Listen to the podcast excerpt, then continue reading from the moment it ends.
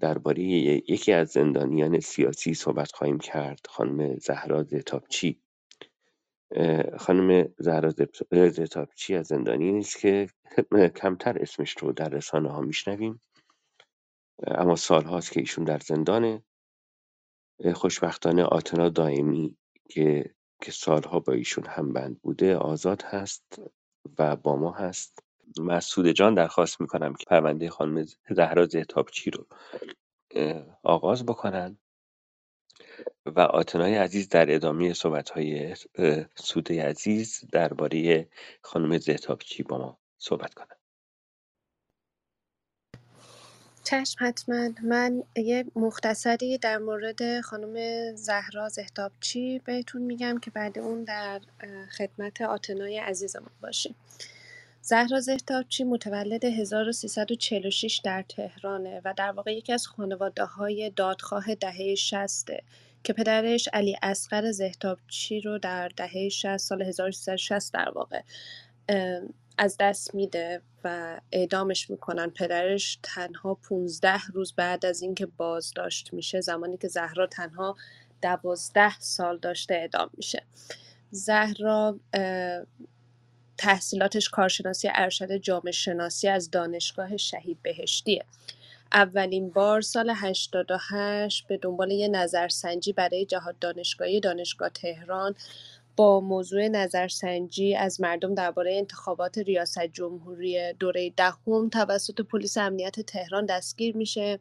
که البته چند روز بعدش آزاد میشه. بعد اون در تاریخ در سال 99 بوده که دوباره بازداشت میشه. در 24 مهر ماه 92 به همراه همسر و دخترش در واقع بازداشت میشه. چهارده ماه و در سلول انفرادی بند 209 زندان اوین میگذرونه و بعد اون منتقل میشه به زندان در انفرادی تحت فشار بوده برای اعتراف اجباری و مصاحبه تلویزیونی. در 17 آذر 93 در شعبه 15 دادگاه انقلاب به ریاست قاضی سلواتی از بابت اتهام بقی و محاربه از طریق هواداری از سازمان مجاهدین خلق و اهانت به رهبر و بنیانگذار جمهوری اسلامی به دوازده سال حبس محکوم میشه که این حکم در دادگاه تجدید نظر با اعمال ماده 134 قانون مجازات اسلامی به ده سال حبس تعزیری کاهش پیدا می‌کنه. اینو لازم اضافه کنم که زهرا یک وکیل تسخیری داشته که اون وکیل تسخیری رو در واقع نیم ساعت پیش از شروع جلسه دادگاه ملاقات می‌کنه. تمامی این سالها بدون هیچ گونه مرخصی زهرا در زندان بوده و نهایتا فقط زمانی که کرونا وارد زندان ها میشه و مبتلا به کرونا میشه به صورت خیلی محدود و کوتاه می‌تونه بعد از چندین و چند سال زندان بدون هیچ گونه مرخصی به مرخصی کوتاه مدتی بیاد که فکر می‌کنم حدودا یک هفته ای بوده و هفتم شهریور ماه پایان مرخصیش بوده که به زندان اوین برمیگرده و تا حالا در بسیاری از نامه هایی که همراه با زندانی های مختلف نوشته شده برای اعتراضات مختلف همیاری کرده. مشکلات خب بسیار زیادی هم دارن در زندان. تمامی زندانیان بخش زنان از خدمات درمانی گرفته تا گرانفروشی هایی که در زندان انجام میشه. مخصوصا در زمانی که کرونا شیوع پیدا کرده بوده که تهیه ماسک و دستکش به عهده خود زندانیان بوده. و با قیمتی چندین برابر تا قیمت من سرچ می‌کردم تا ده هزار تومن به زندانیان فروخته می‌شده. مواد شوین یک ماسک گفت انقدر گرون بهشون می‌دادم و مواد شوینده و ضد عفونی و چیزهای مختلف هم به صورت جیره بندی بهشون داده می‌شده که همه اینها هم در واقع جزء مسائلی بوده که باعث میشه خیلی هاشون در واقع کرونا می‌گیرن از جمله ایشون. این خلاصه ای بود که من از ایشون داشتم. خب که آتنای عزیزم که مدت زیادی همراه ما نمی‌تونن باشن. آتنای عزیز در خدمت شما باشیم. بفرمایید. سلام خدمت همه شما عزیزان. خیلی ممنون از محبتتون. من واقعا شرمندم قبلش چک نکرده بودم که مدت برنامه چقدر و برنامه دیگه ای رو گذاشتم. به خاطر همین واقعا شرمندم که نمی‌تونم زیاد در خدمتتون باشم. اول از همه تسلیت میگم بابت اتفاقی که توی آبادان افتاده. خیلی واقعا ناراحت کننده بود و امیدوارم که از این اتفاقات رو دیگه شاهد نباشیم. البته که بعیده با وجود جمهوری اسلامی ولی خب من به سهم خودم تسلیت میگم خدمت همه عزیزان. در مورد خانم زهتابچی اطلاعاتی که خانم سوده گفتن من یه مقدار تکمیلش می‌کنم که پدر ایشون دقیقا خورداد سی خورداد دهه 60 بازداشت شدن و فردای بازداشتشون اعدام شدن. یعنی یک روز بعد از بازداشت اعدام شدن. خواهر ایشون خانم نرگس زهتابچی توی عملیات فروغ جاویدان سال 67 کشته شدن و مادرشون و برادرشون هم زندانی شدن به خاطر پیگیری وضعیت پدر خانم زهتابچی. مادرشون فکر کنم دو سال از زندان بودن و برادرشون پنج سال. و بعد از اون خانم زهتابچی هم توی که سوده جان گفتن سال 92 بازداشت شدن 14 ماه در سلول انفرادی بودن و بعد به بند زنان یعنی بندی که ما بودیم منتقل شده بودن. به دوازده سال زندان محکوم شدن توسط سلواتی که با اعمال ماده 134 ده سالش اجرایی شد که در واقع الان 9 سال و نیم رو کشیدن. مرخصیشون دو سه بار استفاده کردن ولی با شرایط خیلی سخت یعنی هر بار برای هر درخواست مرخصی که داشتن وزارت اطلاعاتیشون رو می‌خواست به بند امنیتی 209 کلی تهدید و صحبت می‌کردن باهاش اینه که با این بدبختی یعنی این همه سختگیری می‌رفت مرخصی و خیلی زود برش میگردونه یعنی من یادمه که سال 98 که کرونا اومد و به خیلی از زندانیا سه ماه چهار ماه مرخصی دادن ایشون رو هم فرستادن مرخصی ولی سر 15 روز برش گردوندن. یعنی آخر از همه رفت و اول از همه برگشت. خیلی سخت می‌گیرن در مورد کلا بحث آزادی مشروطشون. یک بار ایشون درخواست آزادی مشروط دادن. موافقت شد اما همزمان شد با دادگاه اسدالله. فکر می‌کنم اسدی اگر فامیلش اشتباه نگم. و اینو لغوش کردن. یعنی با وجود اینکه خودشون موافقت کرده بودن اما لغو شد. هنگام بازداشتشون دختر ایشون نرگس و همسرشون و خواهرشون هم باهاشون بازداشت شدن که هر کدوم حالا دخترشون 24 ساعت بازداشت بودن خواهرشون تقریبا دو هفته و همسرشون 20 خورده روز در بازداشت بودن که خب همین کلی مشکلات برشون ایجاد کرده بود. همطوری که گفتم خب خیلی سخت می‌گیرن برای مرخصیاشون برای آزادیشون برای حتی اعزام های درمانی اگر نیاز داشته باشن. اجازه نمیدن راحت و بابت هر مسئله که توی بند خب ایجاد میشه خب اول که ایشون خیلی مصممن و خیلی حضور پررنگی دارن توی بند. ولی خب بابت هر چیزی ایشون رو می‌خوان به 209 و بازجوشون که آقای علوی نامی هستن که بازجوی اکثر پرونده های هواداران سازمان مجاهدین هستن ایشون رو می‌خوان و با کلی تهدید و اینها مواجه هستن. خب من تقریبا پنج سال و نیم با ایشون همبن بودم و خب خیلی چیزای خوبی ازشون یاد گرفتم.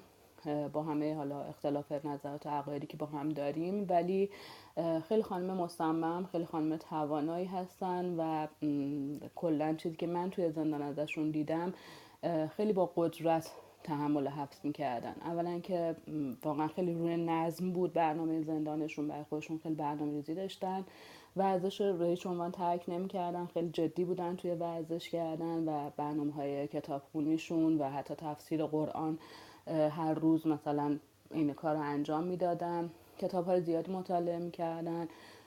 همه چیشون روی نظم و برنامه بود و خیلی مشارکت داشتن توی کارهای عمومی بند.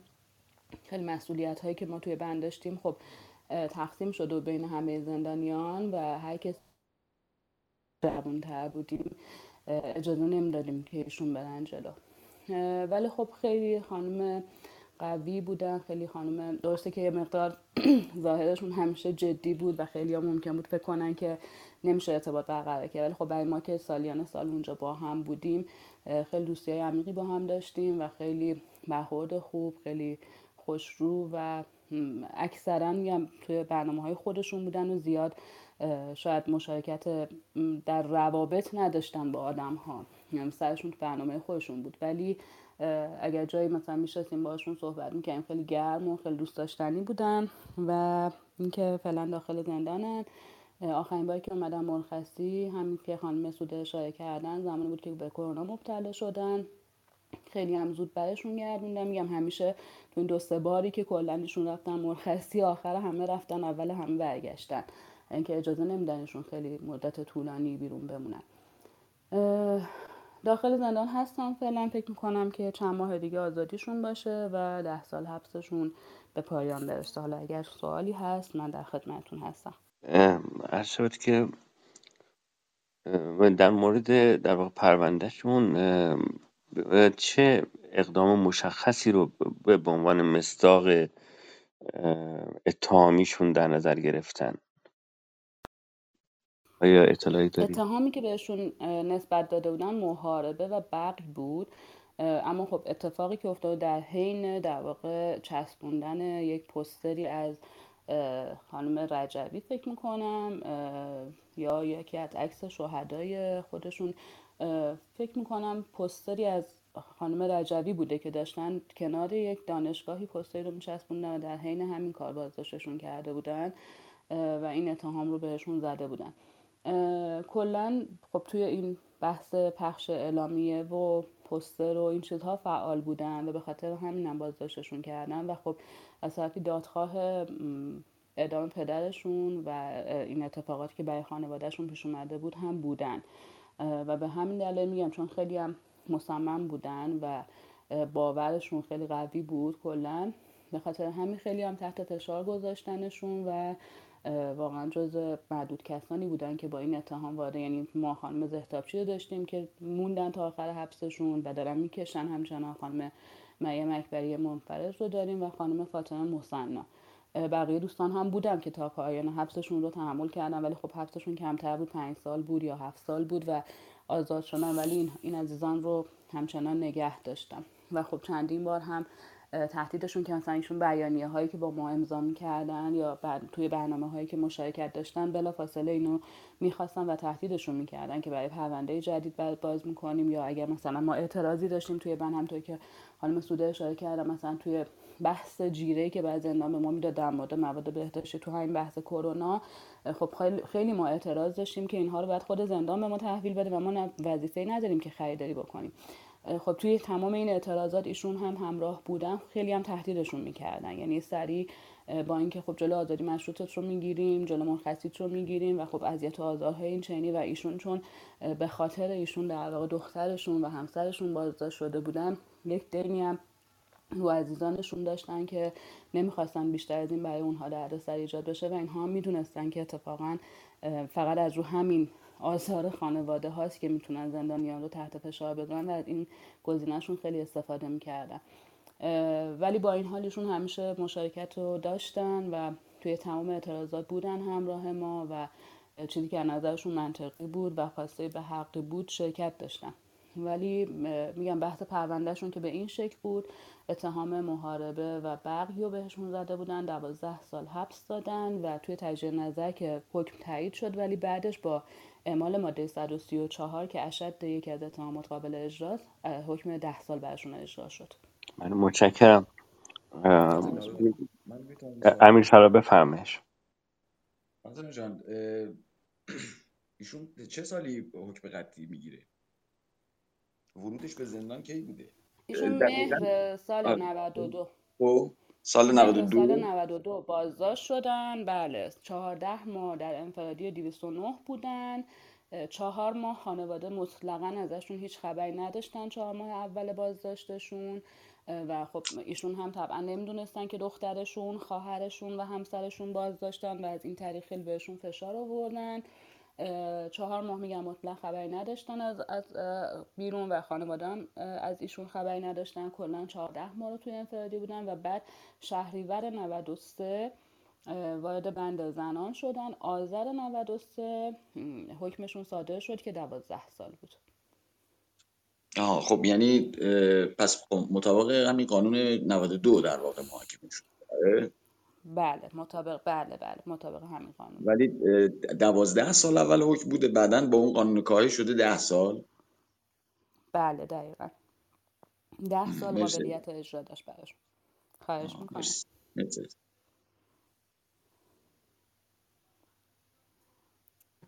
خب من معمول باز حواسم رفت سراغ اینکه ایشون وقتی که کودک بودن پدرش رو اعدام کردن. و اکثرا می‌بینیم که اینایی که با اتهام هواداری از مجاهدین و اینها بازداشت میشن خیلی کودکی سختی داشتن و خب جمهوری اسلامی توقع داره که مثلا پدر طرف رو اعدام بکنه و اون فرد در اوج هیجانات و احساساتش قرار بگیره در سنین کودکی و هیچ گونه واکنشی خب نشون نده. این اتفاقی که افتاده در ایران اعدام هایی که انجام شده خب اینها این خانواده ها داغدارند و همونطور که آتنا گفت پدر ایشون یک روز بعد از بازداشت اعدام شد. خب قطعا دادرسی غیر عادلانه بوده. قطعا حکم اعدامشون نقض حقوق بشر بوده. و وقتی که ریشه های یک چنین گرایش هایی وجود داره در خانواده ها نمیشه انتظار داشت که اینها در واقع ساکت بمونن و این راه رو ادامه ندن. چون به لحاظ روانی اون کودک در اون موقعیتی که قرار گرفته بعدها احساس می‌کنه که مثلا اگر در واقع راه پدرش رو ادامه نده به اصطلاح خیانت کرده به پدرش یک چنین حالتی یک چنین احساساتی بهشون دست میده دیگه و خیلی سخته آدم بتونه از این احساسات عبور بکنه. حالا شما تصور کنید که که مادرش هم چند سال بازداشت بوده برادرش هم همینطور یه خواهرش هم از ایران خارج شده در عملیات فروغ جاویدان کشته شده. و اینا همه یک کودک رو در اون سالهای اوج در واقع شکیری سیستم هم احساس هم منطقش تحت تاثیر قرار داده. عین کودکی فاطمه مصنا یا کودکی مریم اکبری منفرد. و خب این کودکان هم در واقع حقوقشون از این جهت نقض شده که در واقع فشار روانی که برشون وارد شده به صورت ظالمانه باعث میشه که در واقع در آینده زندگیشون در سناریوی زندگیشون هم این قضیه گذار باشه. و موقعی این دردها ترمیم پیدا می‌کنه. موقعی ما می‌تونیم بگیم که در واقع کودکان از این حلقه‌ای که توش گیر کردن رها میشن که در واقع دادخواهی به سرانجامی برسه. اون دادخواهی اون جنایتی که اتفاق افتاده و اینها بابتش متضرر شدند. من من کاملا درک می‌کنم خانم زهرا تابچی رو و البته کاملا هم با این تا حد زیادی با اندیشه هاشون مخالف هستم ولی درک می‌کنم. ای کاش این درک در سیستم امنیتی حکومتی که در ایران وجود مستقره وجود داشت که یک مقداری انسانی نگاه می‌کردن متاسفانه نگاه نمی‌کنن دیگه. متاسفانه اگر نگاه می‌کردن که این, این وضعیت رو نداشتیم الان تو ایران. و خب درک نمی‌کنند که چه جنایتی کردند و بعد خب عواقبش اینها خواهد بود. ولی هم هستش که من همیشه با خشونت مخالفم و من یادمه وقتی لاجوردی رو کشته بودن اولش هر کی, هر کی منو می‌دید تو از دوستان آشنایان تو خیابون بهم تبریک می‌گفتم. منم اولش این مداری راستش بخوای ذوق زده شده بودم. ولی این حالت چند دقیقه بیشتر طول نکشید. و بعد مخصوصا بعد از اینکه عکس بچه و نوه های آقای لاجوردی رو دیدم که مثلا اونها گریان بودن یا آقای سیاد شیرازی مثلا. عکس بچه هاش رو دیدم. گفتم خب اینها اونها الان داغدارند و اونها هم در آینده فکر می‌کنن که بایستی که انتقام بگیرن. و این خونریزی همینجور تداوم پیدا می‌کنه. این این تفکر حذف همینجور ادامه پیدا می‌کنه. و یک جایی بایستی که این خشونت تموم بشه و اونجا فکر کنم اون جایی هستش که در واقع دادخواهی به سرانجام برسه. برای همینه که دادخواهی رو بایستی که خیلی جدی بگیریم. من اگر دوستان صحبتی در این مورد دارن در مورد خانم زهتابچی دارن می‌تونن بیان بالا و دوستانی هم که هستن امیر سالار عزیز آتنا و آرش هر و سوده عزیز اگر صحبتی دارن بفرمایید. جناب آقای حاتمیان سلام عرض می‌کنم خدمتتون. در خدمتتون هستیم. منم درود میگم به شما. مدیریتورای ارجمند و دوستان عزیزی که هستن. راستش آتنا جان الان در واقع یک مختصری از پروسه زهرا رو گفت. اون موقعی که منم در واقع اون موقع نوجوانی بودم که رفتم زندان 18 سالم نشده بود. ولی در واقع در خیل کودک سربازان جنگ ناخواسته قدرتی بودیم که بعدا متوجه شدیم. البته من اون موقع که آتنا گفت اسخر رو که اعدام کردم باباش و مادرش هم که پیش ما بود و در فروغ جاویدانی که به اصطلاح جرقه قتل عام زندانیان سیاسی رو هم زد مادرش هم اونجا کشته شد. به قول چیز داستانی است پر آب چشم داستان کودکانی که الان به درستی خودتم گفتی.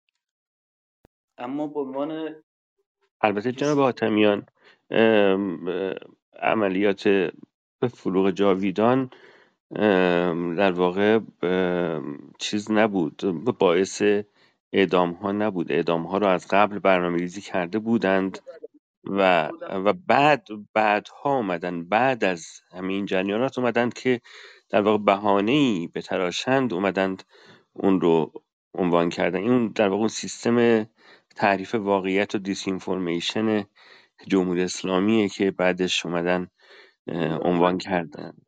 اینا رو من به عنوان یک زندانی در جریان هستم که از قبل از شست و یک شست شست و یک می‌گفتن که هیچ کدوم از شما رو زنده نمی‌ذاریم. اینا رو همه می‌دونم ولی واقعیت روی زمین و صحنه اینه که بالاخره فرو جاویدان عنوان کاتالیزوری که در واقع قتل زندانیان سیاسی رو بهانه ای داد برای قتل زندانیان سیاسی بود. حالا سر این زیاد چیز ندارم ولی من در واقع به عنوان کسی که خودش تو این جریان بوده فکر می‌کنم اگه علی اصغرم بود و خیلی از بچههایی که اکثر بچههایی که فکر می‌کنم رفتن واقعیت کنونی و سرانجام این نکبت اسلامی رو در هر دو طرف مدعی غالب و مغلوبش می‌دیدن به نظرم نظری نه چندان متفاوت با من و بچه های دیگه داشتن.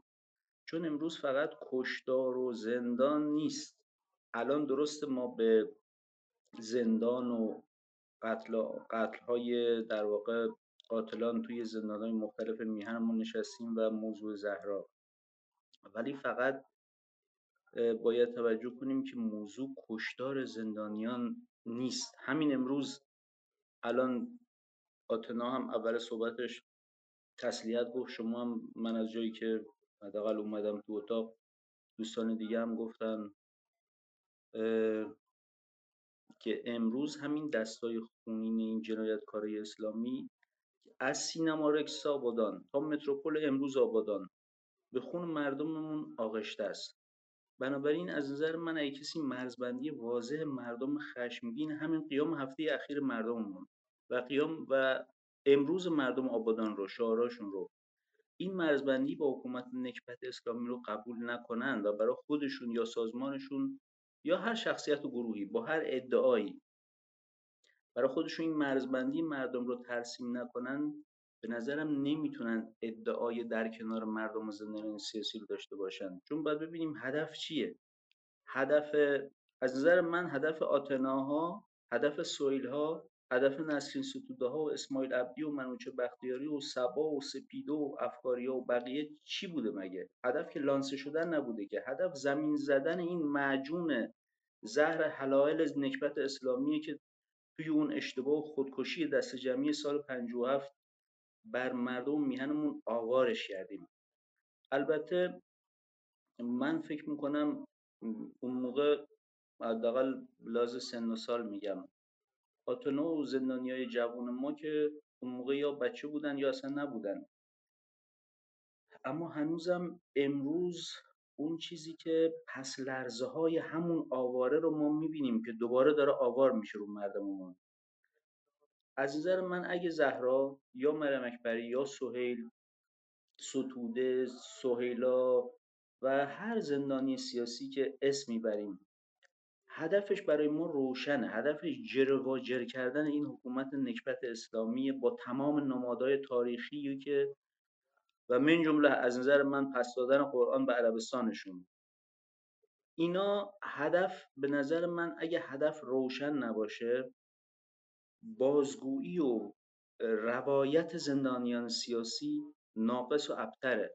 اینا رو گفتم که روشن باشه که اگه در واقع ساعتی پیش در واقع شهردار آبادان که می‌دونید با محافظاش از دست مردم خشمین آبادان فرار کردن اگه می‌دونید که برخلاف عرف تمام حکومت های جهان به جای گسیل کردن نیروی آتش نشانی و امداد رسانی امروز حکومت اسلامی نیروهای ضد شورشش رو ساعتی پیش در محل برجای دولو متروپول آبادان روانه کرد و مستقر کرد. همه تکرار این واقعیت سرخ و خونین مردم با, با حکومت اسلامیه که چهل سال بعد از اون تجربه تلخ و سنگین مردم دیگه به نظرم مردم به هیچ اسلامی از هیچ نوعش نوین انقلابیش یا کسایی که از چپ و راست و ملی و مذهبی و حتی کانون وکلای اون روز و غیره در کنار خمینی ما میستادن و برای اعدام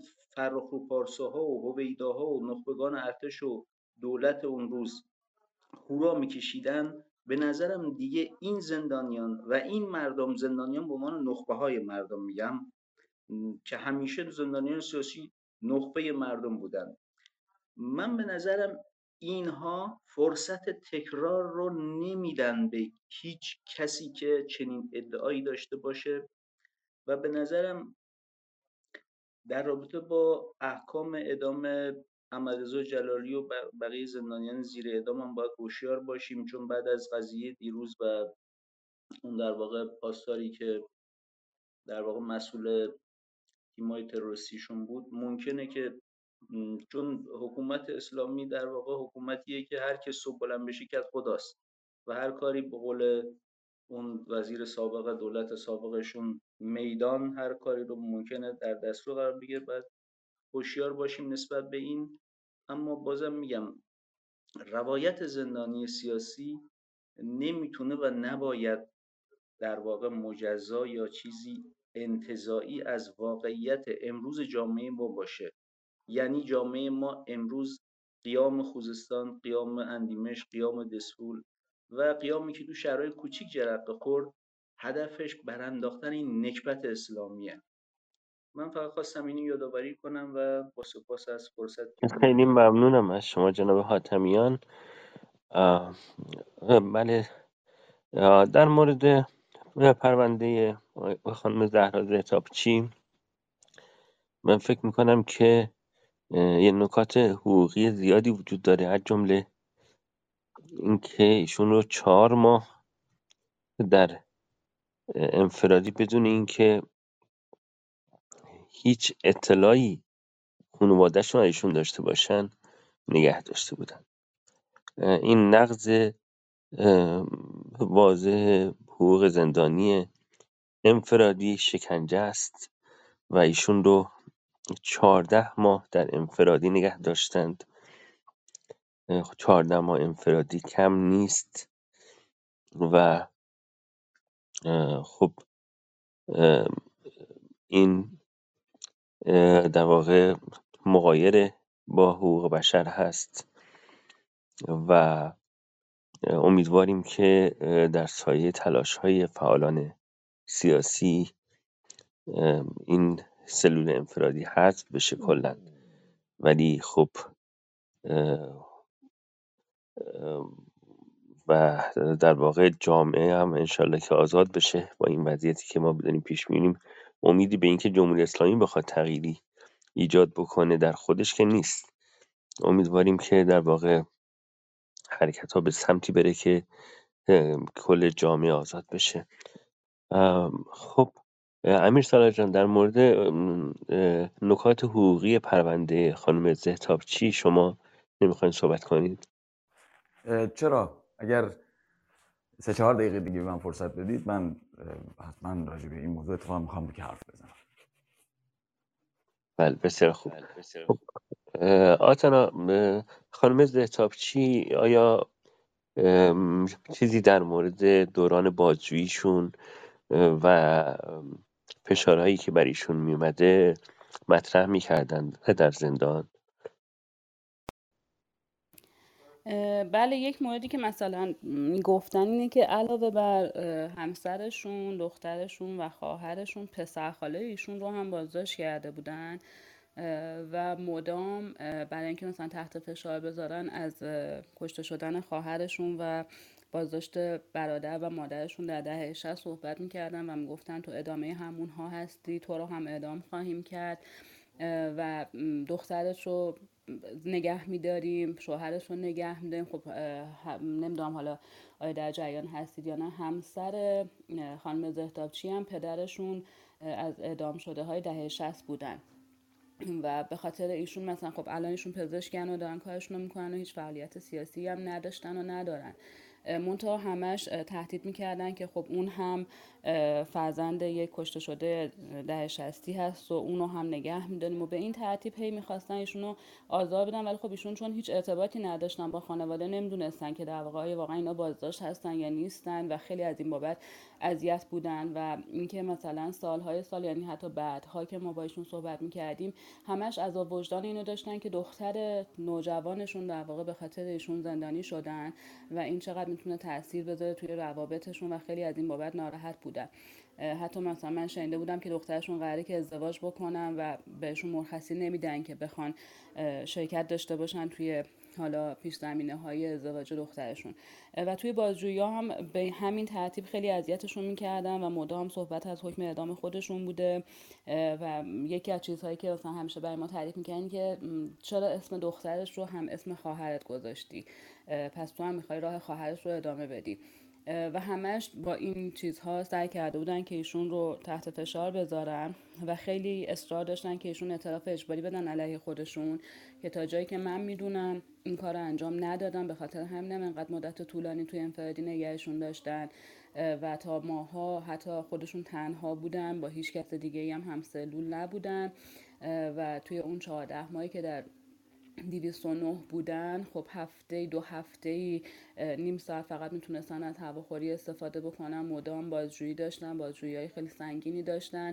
و خب میگم خیلی اهل صحبت کردن از رنج هایی که کشیده بودن نیستن. کلا اینطوری نیستن که بخوان تعریف بکنن معتقدن که این رنج ها باعث رشدشون شده و خیلی در مورد صحبت نمی‌کنن. گاهی مثلا خیلی با هم میشستیم و در مورد موضوعات مختلف صحبت می‌کردیم جسته گریخته از خاطراتشون تعریف می‌کردن.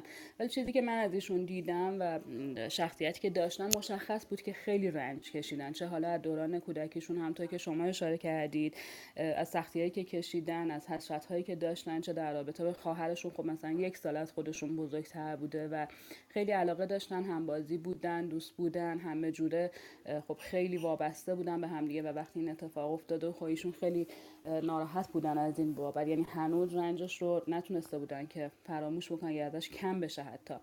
و خب میگم خیلی اهل صحبت در مورد رنج هاشون نبودن ولی می‌شد فهمید. از شخصیتشون می‌شد فهمید که چقدر رنج کشیدن و توی بازجویی هاشون هم چقدر اذیتشون کردن. کلا خیلی زنی بودن که تودار بودن و میگم کلا در مورد مسائلشون خیلی صحبت نمی‌کردن. اگر با دوستان خودشون که از خیلی سالهای قبل میشناختنشون مثلا من می‌دونم که با خانم مسنا مادرشون با مادرشون هم بند بودن و یک دوستی خیلی قدیمی داشتن با هم دیگه. فکر می‌کنم نسبت های فامیلی هم با هم داشتن قبلا. ولی با اونها بله صحبت می‌کردن. خب از همه چیز هم دیگه خبر داشتن. ولی خیلی برای دیگران از رنجهاشون صحبت نمی‌کردن. ولی خب کاملا مشخص بود که چه بهشون گذشته. خود کلمه چهارده ماه انفرادی گویای این هستش که چه عذابهایی رویشون تحمل کردن. و یک چیزی که مثلا همیشه می‌گفتن که تنها چیزی که در همون انفرادی بهش پناه می بردن خوندن قرآن بوده و همین عادت رو هم خب بعدش هم در طی سالیان هفتشون ادامه دادن و همچنان هر روز یک ساعت مشخصی رو به خوندن قرآن تفسیر قرآن یا گوش دادن به تفاسیر متفاوت رو میگذروندن و به این طریق وقتشون رو میگذروندن و حالا علاوه بر این کارهای دیگه هم انجام می‌دادن. همین اگر سوال دیگه ای هست من در خدمتم.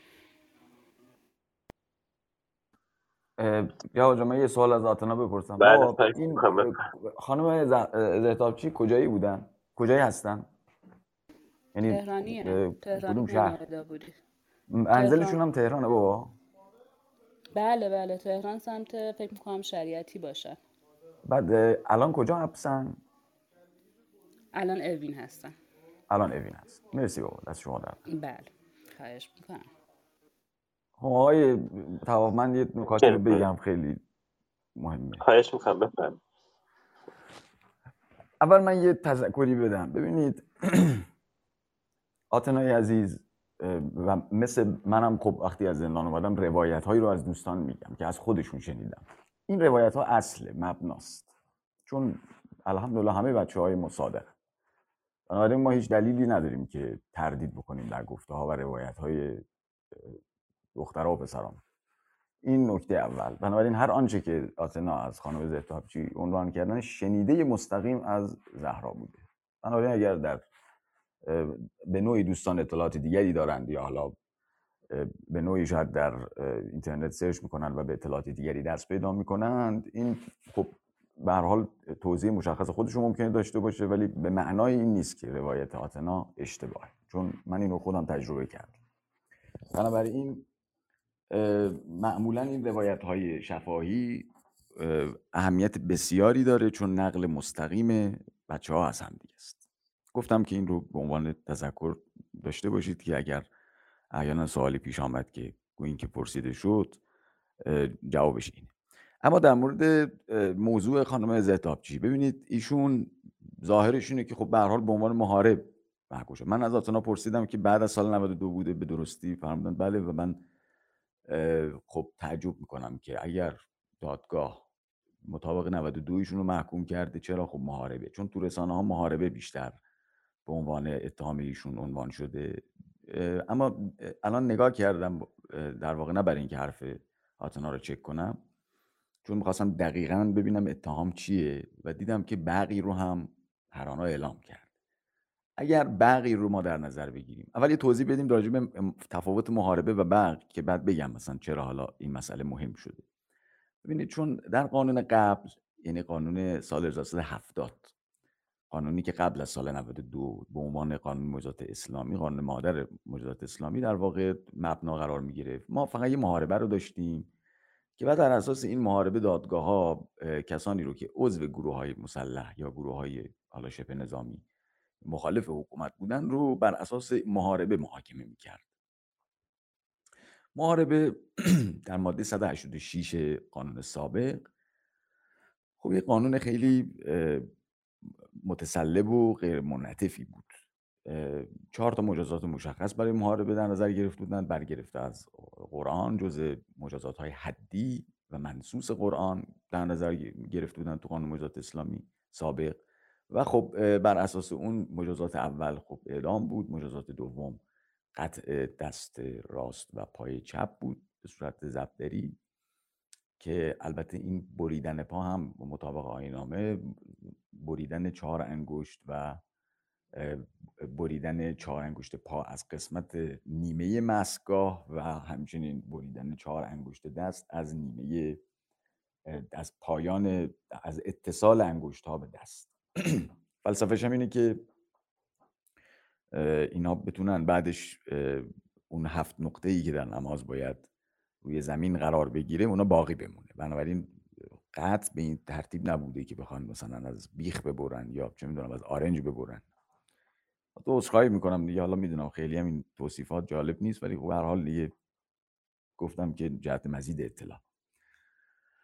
مجازات دوم مجازات سوم مجازات تبعید و که بهش میگن نفی بلد و مطبق قانون قبل یه حبس سی ساله هم در نظر می‌گرفتن که دیگه سبکترین مجازات به زعم خودشون بود. بعضا هم این دوتا رو تلفیق می‌کردن مجازات در یعنی حبس در تبعید می‌دادن. هرچند مطابق آنچه که به عنوان پارادایم فقهی شیعه پذیرفته بودن اشتباه بوده. یعنی یا تبعید فرق می‌کنه با حبس ولی اینا این دوتا رو با هم تلفیق می‌کرد خب قانون جدید میاد و محاربه رو فقط مختص افرادی قرار میده که با انگیزه های غیر سیاسی تجرید سلاح می‌کنن. تجرید سلاح یعنی لخت کردن سلاح. تجرید یعنی اور کردن سلاح. سلاح رو بکشی همجور رو من با انگیزه ترساندن با انگیزه قطاع و طریقی راهزنی چه می‌دونم از این انگیزه ها منتها خب اینها چون فقه شیعه همونجور که قبلا هم توضیح دادم که هیچ وقت راجع به مسائل مربوط به حاکمیتی پیش بینی هایی نداشت اینها دیگه رفتن در سال 92 کلی توفق گشتن یه بقی معادل محاربه پیدا کردن که عین محاربه است ولی قیام مقابل حکومت اسلامی. اینجوری فرض بکن.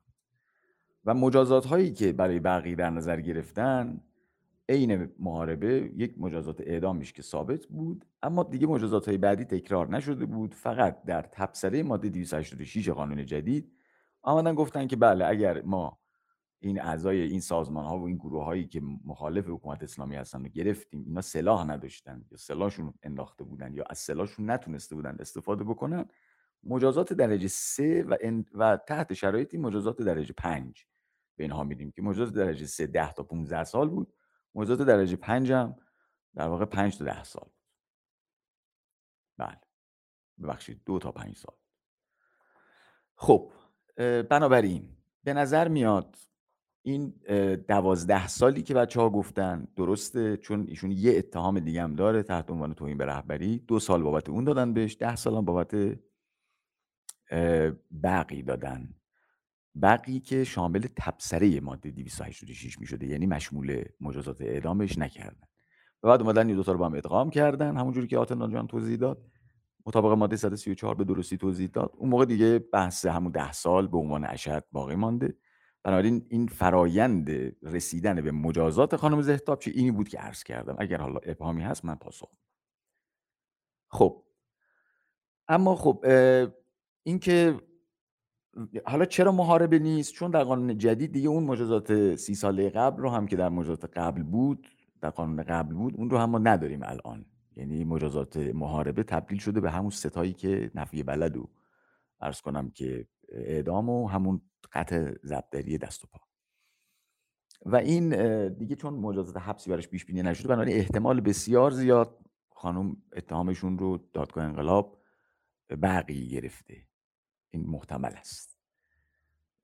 و خب البته خیلی از اصرارهایی که ما در مورد کسانی که قبل از این قانون محکوم شدن خصوصا مثلا در مورد زینب اگه یادتون باشه چندین برنامه راجع به زینب جلالیان داشتیم که خب مثلا من یکی از اصرارهام در مورد زینب به این آقایان این بود که این شما زینب رو بر اساس قانون قبل شما محاربه در نظر گرفتید بعد اعدام دادید بعد از اینکه رفت کمیسیون اف و بدون اینکه زینب درخواستی بده این شکست شد حبس ابد.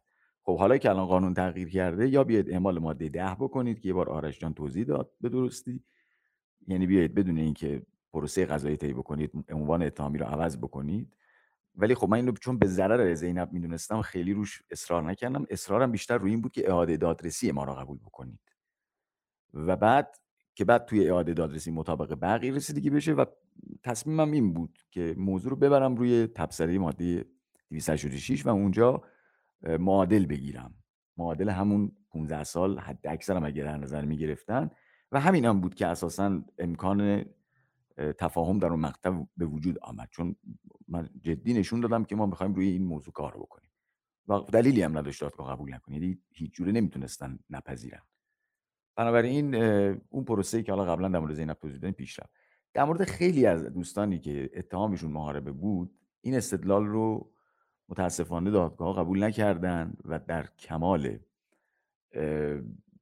یک رفتار بی شرمانه حقوقی توجه بهش نکردن در صورتی که خیلی از کسانی که حکم اعدام داشتن یا حبس ابد داشتن به دلیل حالا عین زینب به خاطر اینکه محکوم شده بودن بعد حالا یک درجه تخفیف داده بودن حاضر نمی شدن اعاده اینها رو روی تغییر قانون بپذیرن. حالا چرا اصرار نمی‌کنم رو ماده ده؟ به خاطر اینکه ماده ده فقط میگه که عنوان اتهامی عوض میشه و مجازات تثبیت میشه. ولی چون در بقیه یک تبصره وجود داشت که می‌شد روش استفاده کرد و حتی مجازات حبس ابد رو تبدیل کرد به درجه سه پس مطلوبیت هم این بود که ببرمش تو دیوان. و دیوان هم نسبتا در مقایسه با سایر محاکم جمهوری اسلامی از استقلال بیشتری برخورداره. این رو به جهت حرفه ای عرض می‌کنم. یعنی کمتر نهاد امنیتی می‌تونه اونجا نفوذ بکنه. بنابراین این پیش بینی به این صورت. این توضیح رو دادم که بگم خیلی از کسانی که همکنون با اتهام محاربه پیش از سال 92 محکوم شدن قانونا باید بر اساس قانون جدید یا اعاده دادرسیشون رو بپذیرن و ببرن در پروسه اعتراضی و بعد که در دیوان رأی و شکستن ببرن شعبه همرز و بعدم رسیدگی مجدد بکنن بر اساس مواد قانونی بقی که اونجا خب دست وکلا حتما بازه برای اینکه بتونن موضوع رو ببرن در قالب تبصره ماده 268 تبصره 286 و ماده 288 چون نکته ای که هست اینه که اکثر این دوستانی که به این شکل اتهامشون هست موقع دستگیری نه سلاح داشتن یا اگر هم داشتن سلاح استفاده نکنن یعنی تو درگیری مستقیم بازداشت نشون بنابراین منصوص قانون هست و میشه ازش استفاده کرد. توضیح دیگه در مورد مسائل حقوقی ضروری نمی‌بینم. منتها این بحث که آتنا ایشون مرخصی هم رفته بود اون مدتی که با هم بودیم؟ بله تا جایی که من یادمه فکر می‌کنم کلا سه بار از مرخصی استفاده کرد و آخریش یعنی همین بود که کرونا مبتلا شده بود. و توی اون سه بار هم هدف مدتش خیلی کوتاه بود و تو اگر مثلا مثل سال 98 خیلی به خاطر کرونا فرستادن مرخصی اکثرا تا دو ماه سه ماه هم بیرون بودن حتی بعضیا بیشتر. ایشون رو مثلا 15 روز کلا دادن آخرین نفر فرستادن و اولین نفر هم برگردوندن. خیلی سخت می‌گیرن براشون در مورد رابطه با مرخصی و کلا آزادی مشروط. میگم آزادی مشروطشون هم یه بار موافقت شد اما به بهونه دادگاه اسدی لغوش کردن. یعنی بعد از اینکه آقای اسدالله اسدی رو در در واقع آنتورپ بلژیک در واقع بازداشت کردن ایشون مرخصیش لغو شد.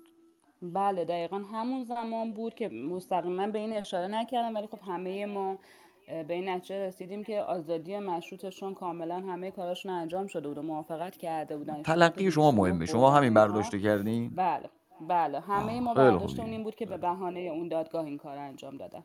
بله درستم هست. بله. ممنونم عزیزم مرسی. آقای دواب خدمت شما خیلی ممنونم از توضیحاتتون آقای داودی عزیز. خانم محمدی گرامی که فکر کنم ایشون هم مدتی همبند بودند با خانم زتابچی بفرمایید خانم محمدی. من سلام عرض می‌کنم خدمت همه دوستان و تا اینجا استفاده کردم از صحبت و عرایزتون. البته همینطور مثل باقی دوستان امشب رو ما تسلیت عرض می‌کنم بابت اتفاقی تو آبادان افتاد و امیدوارم که به حال مسببین و آمرین و عاملین این جنایت هم مثل باقی موضوعات به حال واقعا به های محاکمه کشیده بشن که اینطور سادگی جون آدم ها رو به قول معروف به اینجور بازی می‌گیرن و افکار عمومی رو اینطور جریه دار می‌کنن که همه ما متاثر شدیم. و همینطور من بابت خانم زتابچی نکاتی که درباره زندگی ایشون اینجا گفته شد به شدت متاثر شدم. امیدوارم که به حال شرایطی پیش بیاد که هر چه سریعتر از زندان آزاد بشن و بتونن زندگی راحت تری داشته باشن. من به سهم خودم بابت اینکه یه مدت کوتاهی با ایشون همبند بودم و در کنار ایشون تو حیات شاهد ورزشاشون بودم روحیشون رو می‌دیدم. می‌خوام یه نکاتی رو از زاویه خودم مطرح بکنم زیاد وقتتون رو نمی‌گیرم. اونم اینه که البته به هر حال ما خواسته ناخواسته توی دوره تاریخی زندگی می‌کنیم که اتفاقات زیادی افتاده جریانات فکری متفاوتی تو این جامعه وارد شدن به حال درست غلط هرچی به هر حال شرایط فکری متفاوتی توی این دهه ها ما عبور کردیم ازش و خب به هر حال صدمات زیادی هم به وجود اومده که حالا اینجا جای صحبتش نیستش و منم نمی‌خوام بهش بپردازم. اون چی که من می‌خوام به اصطلاح تاکید بکنم فارغ از اینکه شخصیتی که تو زندان هستش چه ویژگی هایی داره چه شخصیتی داره چه فکری داره چه عقیده ای داره بابت چی ایستادگی کرده بابت چی داره به هر حال یعنی اینکه چه فکر می‌کنه من می‌خوام بهش نگاه نکنم و برام مهم نباشه و فکر می‌کنم نتیجه ای که ما از تمام صدماتی که توی این چندین دهه از بحث به هر حال قوه قضاییه و زندان و قضا و احکام و همه اینها گرفتیم که حالا یکی از اینها هم حتی پدر آقای خانم زهتابچی هستش که میگه گفته شد بعد از یک روز تو سه خرداد اعدام شده. به حال همه اینا نتیجه که امروز می‌تونیم بهش بپردازیم اینه که هیچ کس نباید به خاطر عقیدش در زندان باشه. آزادی بی قید و شرط عقیده و بیان باید برای هر انسانی به اصطلاح مسلم فرض بشه. حتی اگر ایشون عکسی رو به دیوار چسبوندن این نمی‌تونه حالا هر اینکه این عکس اصلا کی بوده هر کی بوده به حال هیتلر بوده چه می‌دونم هر کی بوده هر هزاران عکسی که الان رو در دیوار هستش که هیچ کس نمی‌دونه اینا چه کارهایی کردن چه جنایت کردن نکردن کشتار کردن نکردن. اینا همه باید به یه محاکمه تاریخی به هر حال سپرده بشه که کار من و شما هم به تنهایی نیست. ولی به هر حال اینکه هر کاری که کرده عکسی رو به دیوار چسبونده نتیجه این به بشه ده سال دوازده سال حکم زندان خیلی واقعا بیرحمیه. برای همین من فکر می‌کنم که باید از این منظر از ایشون دفاع بشه که به حال عقیده ایشون هرچه که هست به خودشون مربوطه و این عقیده رو می‌تونن داشته باشن راجبش حرف بزنن. نهایتش اینه که کسی که دوست نداره گوش نمی‌کنه. یعنی جامعه عقل داره انسان عقل دارن می‌تونن تشخیص بدن چه حرفی درسته چه حرفی غلطه. برای همین نگرانی بابت اینکه کسی راجع به عقیدش حرف بزنه نباید وجود داشته باشه. حالا به هر حال از هر تریبونی از هر کانالی از هر راهی که خواسته حرف خودش رو به گوش بقیه برسونه خب بقیه هم عقل دارن متوجه میشن که این حرف درسته یا غلطه. لازم نیستش که ایشون تو زندان بکنن به خاطر یه عکسی که به دیوار چسبونده. حالا اون عکس هر کسی بوده. به همین خاطر من از این زاویه می‌خوام بگم که ایشون حقشون نیستش که تو زندان بوده باشن و تا همین مدت هم حقشون نبوده و الان هم باید هر سریعتر آزاد بشن. اینکه به دلیل یه عقیده تو زندانه. نه آزارش به کسی رسیده که بخواد بگه که شما این کسی رو آزار دادین و محاکمه باید صورت بگیره. برای یه ابراز عقیده است. اینکه یه عکسی رو به دیوار بچسبونن. یا اگر جای نامناسبی چسبوندن خب شهرداری می‌تونه بگه رو این دیوار نباید بچسبوندن. ولی دنیای مدرن امروز که نمی‌تونه به خاطر چسبوندن یه عکس رو دیوار ده سال دوازده سال حکم یه نفر رو به اصطلاح قبول بکنن که تو زندان باشه اینا دیگه تو مغز هیچ کس فرو نمیره. و من از این زاویه می‌خوام بگم که فارغ از اینکه حالا من البته ایشون رو دیدم تو مدت کوتاهی که با ایشون بودم به حال نکات شخصیتی ویژه‌ای دارن. ولی نمی‌خوام وارد این مسئله بشم. حتی نمی‌خوام به دفاع از ایشون به لحاظ شخصیتی بر بیام. هر شخصیتی که داره هر اخلاقی که داره هر نگرشی که داره به خودش مربوطه یک انسانه و آزارش به کسی نرسیده باید آزاد زندگی کنه. حق داشته که عقیدهش بیان بکنه و آدمای دیگه هم حق دارن نظرشون خودشون متوجه بشن که چه حرفی درسته چه حرفی غلطه. چرا باید به خاطر چسبوندن یه عکس و دیوار 12 سال حکم می‌گیره؟ یا اگر حرفی زده گفتن توهینی کرده. چرا باید این یعنی این حکم اساسا به نظر من قابل پذیرش نیست و حق ایشون هستش که هر چه سریعتر از زندان آزاد بشن و امیدوارم که این اتفاق بیفته و مشاهده آزادیشون بشه. من وقت زیادی از جمع نمی‌گیرم. متشکرم که این فرصت رو من دادید. خیلی ممنون خانم محمدی. نکات کاملا درستی رو مطرح کردی به نظر من و دقیقا ایشون هیچ عمل مجرمانه ای انجام نداده آسیبی به کسی نرسونده و خب عقیده ای داره. ما باید به جایی برسیم که در واقع هر کس هر عقیده ای رو اگر داره و عقیدش در واقع عملی بعدش انجام نمیده که عملش در واقع به کسی آسیب برسونه خب آزاد باشه. یعنی در واقع ایشون که نه سلا دستش گرفته نه عمل مجرمانه انجام نداده دقیقا خب یه عکس رو چسبونده به دیوار حالا. و گفته من مثلا به این فرد علاقه دارم این آدم رو دوست دارم. خب این چه چیزیه که در واقع باید بخواد دوازده سال حکم بگیره؟ خیلی ممنون از شما که به این نکته اشاره کردید و این موضوع نباید عادی سازی بشه که افراد بابت یک چنین چیزهایی در واقع بخوان حکم بگیرن. هرچند ما شاید مثلا دوستم نداشته باشیم افکارشون رو ولی اصلا چنین چیزی با هیچ توجیهی نداره که ایشون بخواد بابتش در زندان باشه اینقدر رنج بکشه و شکنجه بشه. خیلی ممنون از شما. آقای کوشانی عزیز بفرمایید. خیلی ممنون با عرض ادب به جمع. من یک سوال مشخص از آسنای عزیز داشتم چون همبند زهرا بوده. یه توضیح کوچیکم در مورد اینکه اصلا اتهام مجاهد بودن توی جمهوری اسلامی ظاهرا یک ویژگی حقوقی خاص داره. یعنی اینکه مهم نیست که طرف به این اتهام یا به این نزدیکی متهم میشه عملا چه کار کرده یعنی جرمش چیست.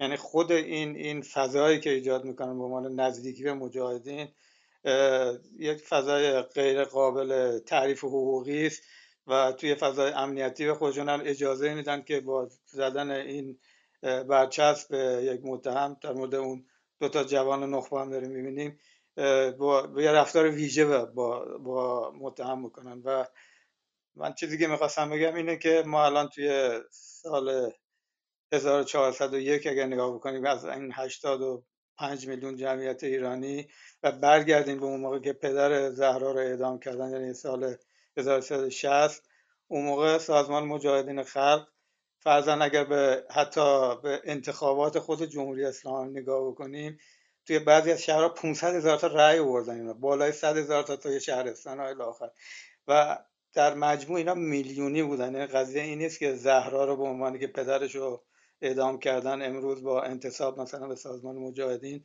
بلکه این یه عقبه اجتماعی داره و گفتم شد که زهرا خود جامعه شناسی خونده بوده. یه بارم به دلیل تغییر اجتماعی زندانش کردن. منظورم اینه که خود این چیزی که یعنی اتهام نزدیک به مجاهدین هر بار می‌تونه جمهوری اسلامی این رو به عنوان چماق بیرون بیاره و نه برای یه نفر دو نفر بلکه به هر صورت هر کسی تو خانوادهش توی نزدیکاش تو دور دور دورترش اگر توی دو, دو نسل گذشته نگاه بکنیم اینا به صورت میلیونی هنوزم وجود دارن. و هر بارم می‌تونه از این سوء استفاده بکنه و توی یه فضای امنیتی ویژه حکمای سنگین بده. ولی سوال مشخص من از آتنا عزیز این بود که چون زهرا را سال 92 دستگیرش کردن آیا زهرا راجع به اینکه توی اون سالها وقتی که زیر بازجویی آیا شکنجهش هم منظورم شکنجه بدنی است من زندانی سال 60 هستم. اون موقع مسئله شلا خوردن توی بازجویی نه تنها عادی بود بلکه جزء مفروضات بود. یعنی باید هر کسی رو که می‌گرفتن انقدر شلاق بهش می‌زدن مهمم نبود که اون موقع حتی یه, یه هوادار ساده یه سازمان سیاسی هم که روزنامه پخش کرده بود یا حتی کمتر از اینم اول باید شلاق می‌خورد باید قپانی می‌خورد و اگر ارتباط سازمانی داشت یا اونا حدس می‌زدن که داشته که خب قضیه انقدر می‌خورد که یا میمرد یا چیزایی می‌گفت که اونا می‌خواستن. منظور اینه که در مورد آتنا آیا توی خودش یا شما این احساس داشتید که آیا شکنجه بدنی از جمله کاب زدن در مورد زهرا بوده یا نه؟ خیلی ممنون. من حقیقتش هیچ وقت در مورد این مسئله ازشون چیزی نشنیدم ایشون صحبتی نکردم من هم چیزی نپرسیدم.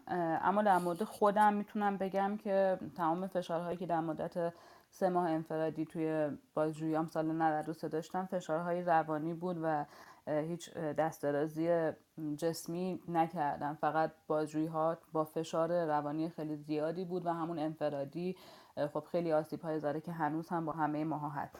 در مورد خانم زهتابچی ارز کردم هیچ وقت ازشون نپرسیدم و ایشون هم هیچ وقت اشاره نکردم و به نظرم همون میگم چهارده ماه انفرادی و چهار ماه بیخبری مطلق از خانواده خودش به اندازه کافی گویای حد شکنجه که در حق ایشون روا داشتن رو هست. من چیز دیگه غیر از این از ایشون نشنیدم و نپرسیدم. بله.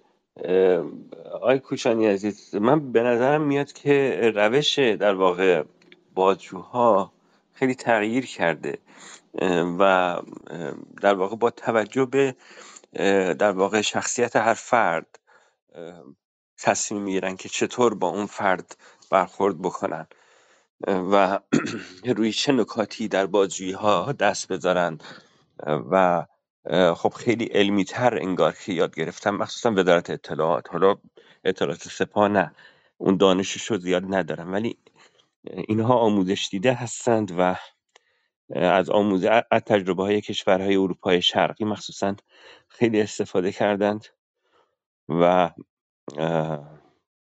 در واقع با روانشناسی افراد باشون برخورد می‌کنم. من خودم در واقع شاید بودم که در اتهام های مختلفی که بچه ها رو افراد, افراد می‌گرفتن افرادی با یک اتهام مشخص بازداشت می‌شدند.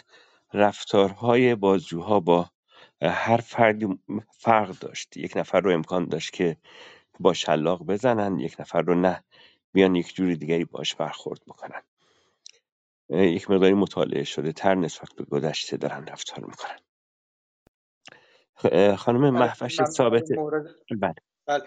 مورد مازیار ابراهیمی یعنی مواردی که توضیح می‌داد شباهت خیلی تامی به دهه 60 داشت. منظور منم این بود که بله. دهه 90 هم استفاده کردم بله خیلی من بله بله. میگم در مورد افراد مختلف و اون که در واقع قصد اونها از اون بازجویی چی باشه چه سناریو اگه بخوان سناریویی در بیارن روششون فرق داره. و حالا میگم بستگی به اون هدفشون داره دیگه که چطور با اون فرد بخوان برخورد بکنن. خانم محوش ثابت عزیز در خدمتون هستیم. سلام دوستان عزیز سلام به همگی درود و عرض احترام به تک تک شما. من دیدم این اتاق مربوط هست به بانوی نازنینی که از صمیم قلب دوستش دارم و براش احترام قائلم و دلم می‌خواد که شما بدونید که چقدر برای این شخصیت نازنین احترام قائلم اینه که جسارت کردم و اومدم بالا. من فکر می‌کنم شاید بیش از دو سال با هم توی اتاق زندگی کردیم. اگر بخوام یک واژه در توصیف زهرا بگم باید بگم که سلیم ترین نفسی که من واقعا می‌شناسم و می‌تونم نام ببرم ایشان هستند به قدری آرام به قدری متین به قدری صبور و بی تعصب هستن ایشون که یه نمونه است یه الگو بوده و هست برای من. هرگز من زهرا رو ترک نکردم از وقتی که آزاد شدم. همیشه در ذهنم هست و در قلبم هست و در آرزوها و دعاهای من هست. زهرا علا رقم این که یه فرد تحصیل کرده و بسیار باسواد بود و هست هرگز ادعایی نداشت توی این دوران. هرگز جانبداری سیاسی یا غیر سیاسی نداشت. با وجود اینکه واقعا شخصیت مؤمن از صمیم قلب مؤمن بود ولی ابدا تعصب نداشت و هیچ کس احساس نمی‌کرد کوچکترین فشاری درباره القای عقیده خودش داره. توی دستبندی هایی که توی یه فضای کوچیک زندان هست بند هست خیلی طبیعیه که آدم ها با دوستای هم فکر خودشون نزدیکتر باشن. با اونا بیشتر مشورت کنن کنار اونا بیشتر قرار بگیرن. حتی هم سفره باشن. ولی زهرا نبود. زهرا اون کارا رو نمی کرد و با آرامش تمامی برنامه پر برای زندگی خودش طراحی کرده بود. بیشتر وقتش تا اونجایی که من یادم الان آتنا جان بعد از من با ایشون بودن. تا اون زمانی که بنده بودم در خدمتشون کسی که بیشترین سهم در نظافت بند به عهده می‌گرفت همیشه این هواخوری بند رو نظافت می‌کرد اصلا هیچ کس نمی‌دید اونقدر صبح زود می‌رفت و این کار رو انجام می‌داد که ممکن بود که همه فکر کنن اینجا همیشه خودش تمیز هست. ولی من چون صبح زود می‌رفتم و می‌دیدم که زهرا میاد و شروع می‌کنه به نظافت کردن هواخوری آب دادن باغچه تمیز کردن باغچه دون ریختن بر پرنده ها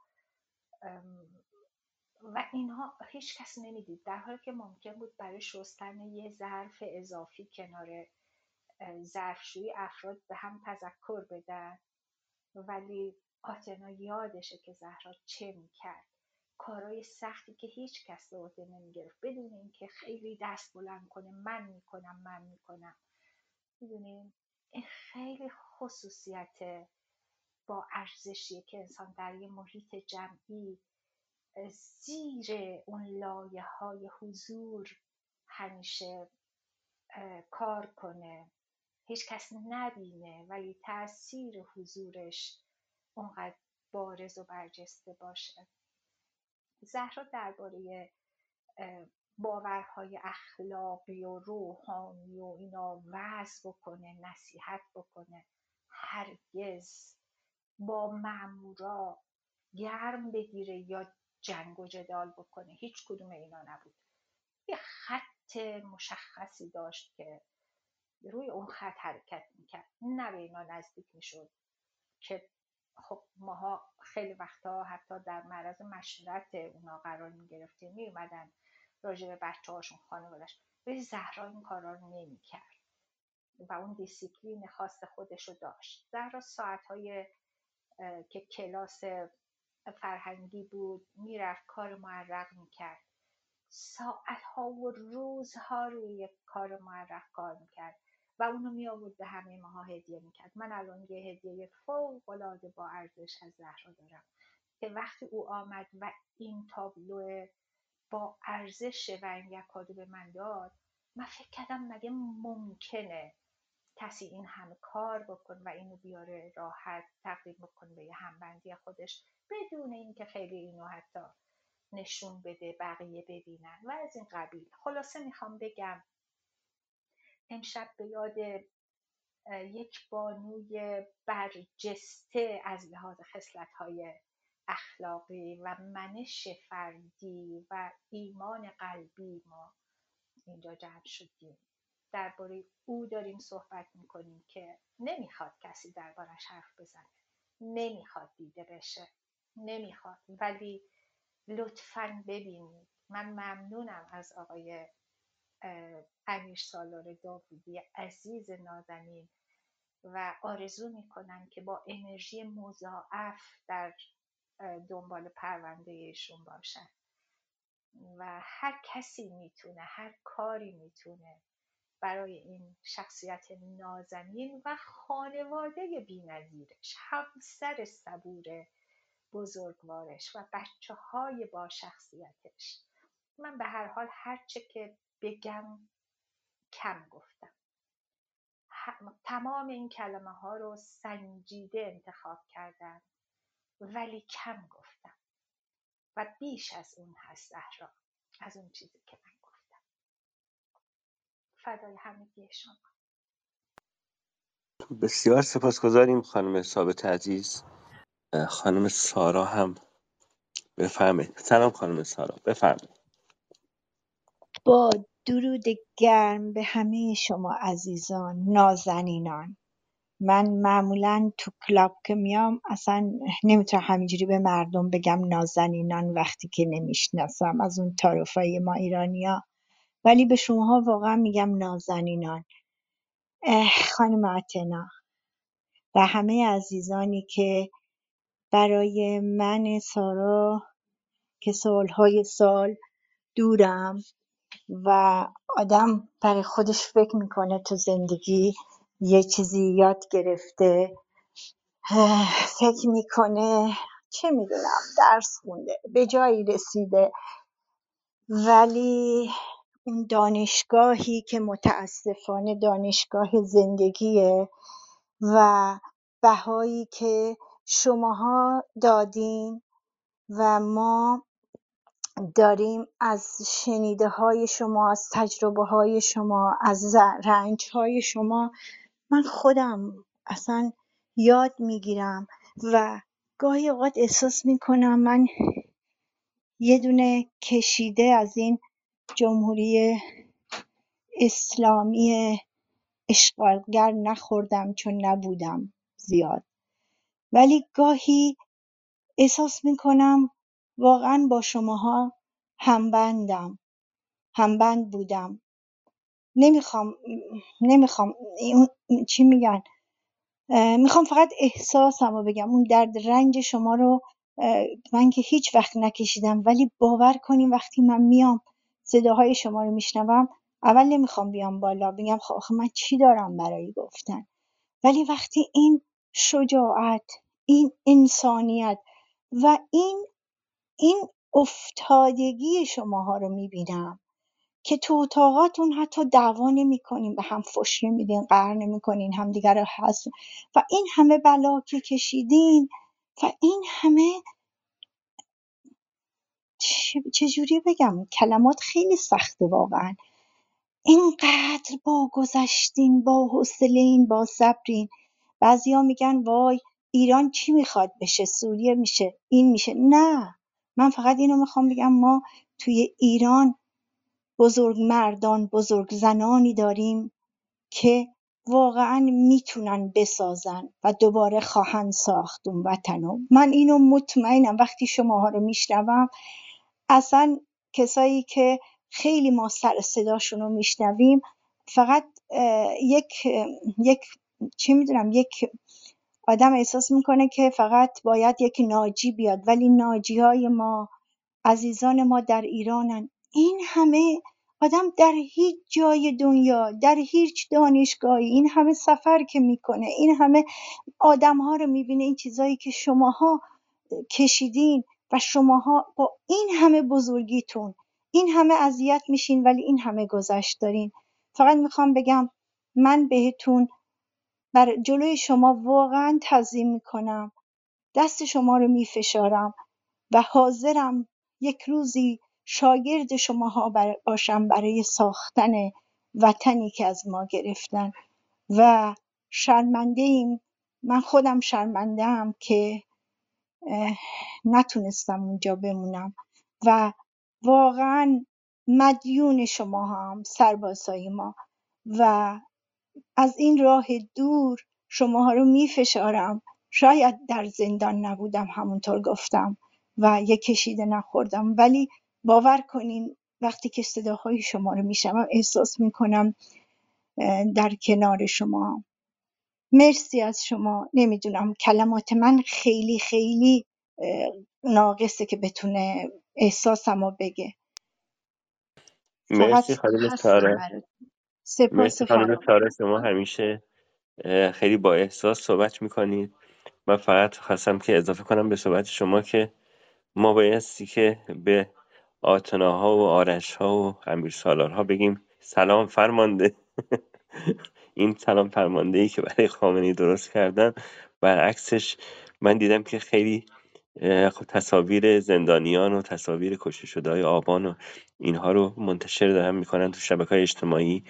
و میگن فرمانده واقعی اینها هستند و واقعیتش همینه که این عزیزانی که خب دارن در ایران فعالیت می‌کنن تلاش می‌کنن اینها فرماندهان واقعی جامعه ایران هستن خب خب سوین جان شما هم آقا من قبلش می‌تونم یه جمله بگم. بله بگم من هم خیلی تشکر می‌کنم ولی اینو دارم صادقانه میگم. حالا حتی اگه حملم می‌کنید بر تواضع و تعارف نکنید. واقعا من اگه افتخاری هم در حرفم دارم اون افتخار نیست جز اینکه منو به نسبت این بچه ها مثل آتنا و آرش اگر احیانا بشناسن همین شناخته شدنه برای من اصلا مداله. وگرنه بقیه حرفه من یه چیز معمولی و بیخودی بوده. اینو دا جدا عرض می‌کنم. و من حتی روا نمیدارم که خودم رو در زمره این بچه ها قرار بدم و شما هم قرار بدید. به واقعیتش اینه که من قرار بود به این بچه ها کمک بکنم.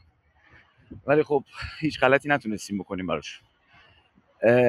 اما خب آره درسته منم موافقم. اصلا همین که می‌دونیم مثل آتنا و آرش سهیل سعید شیرزاد عالی مطلب زاده نرگس محمدی و خیلی های دیگه که اصلا از تمام این 43 سال میشه گوشه گوشش اسم در آورد. واقعا آدم دلگرم میشه و فکر می‌کنیم که همچنان نقاط امیدی وجود داره روشنایی های وجود داره. و من هم مثل شما خیلی خوشبینم.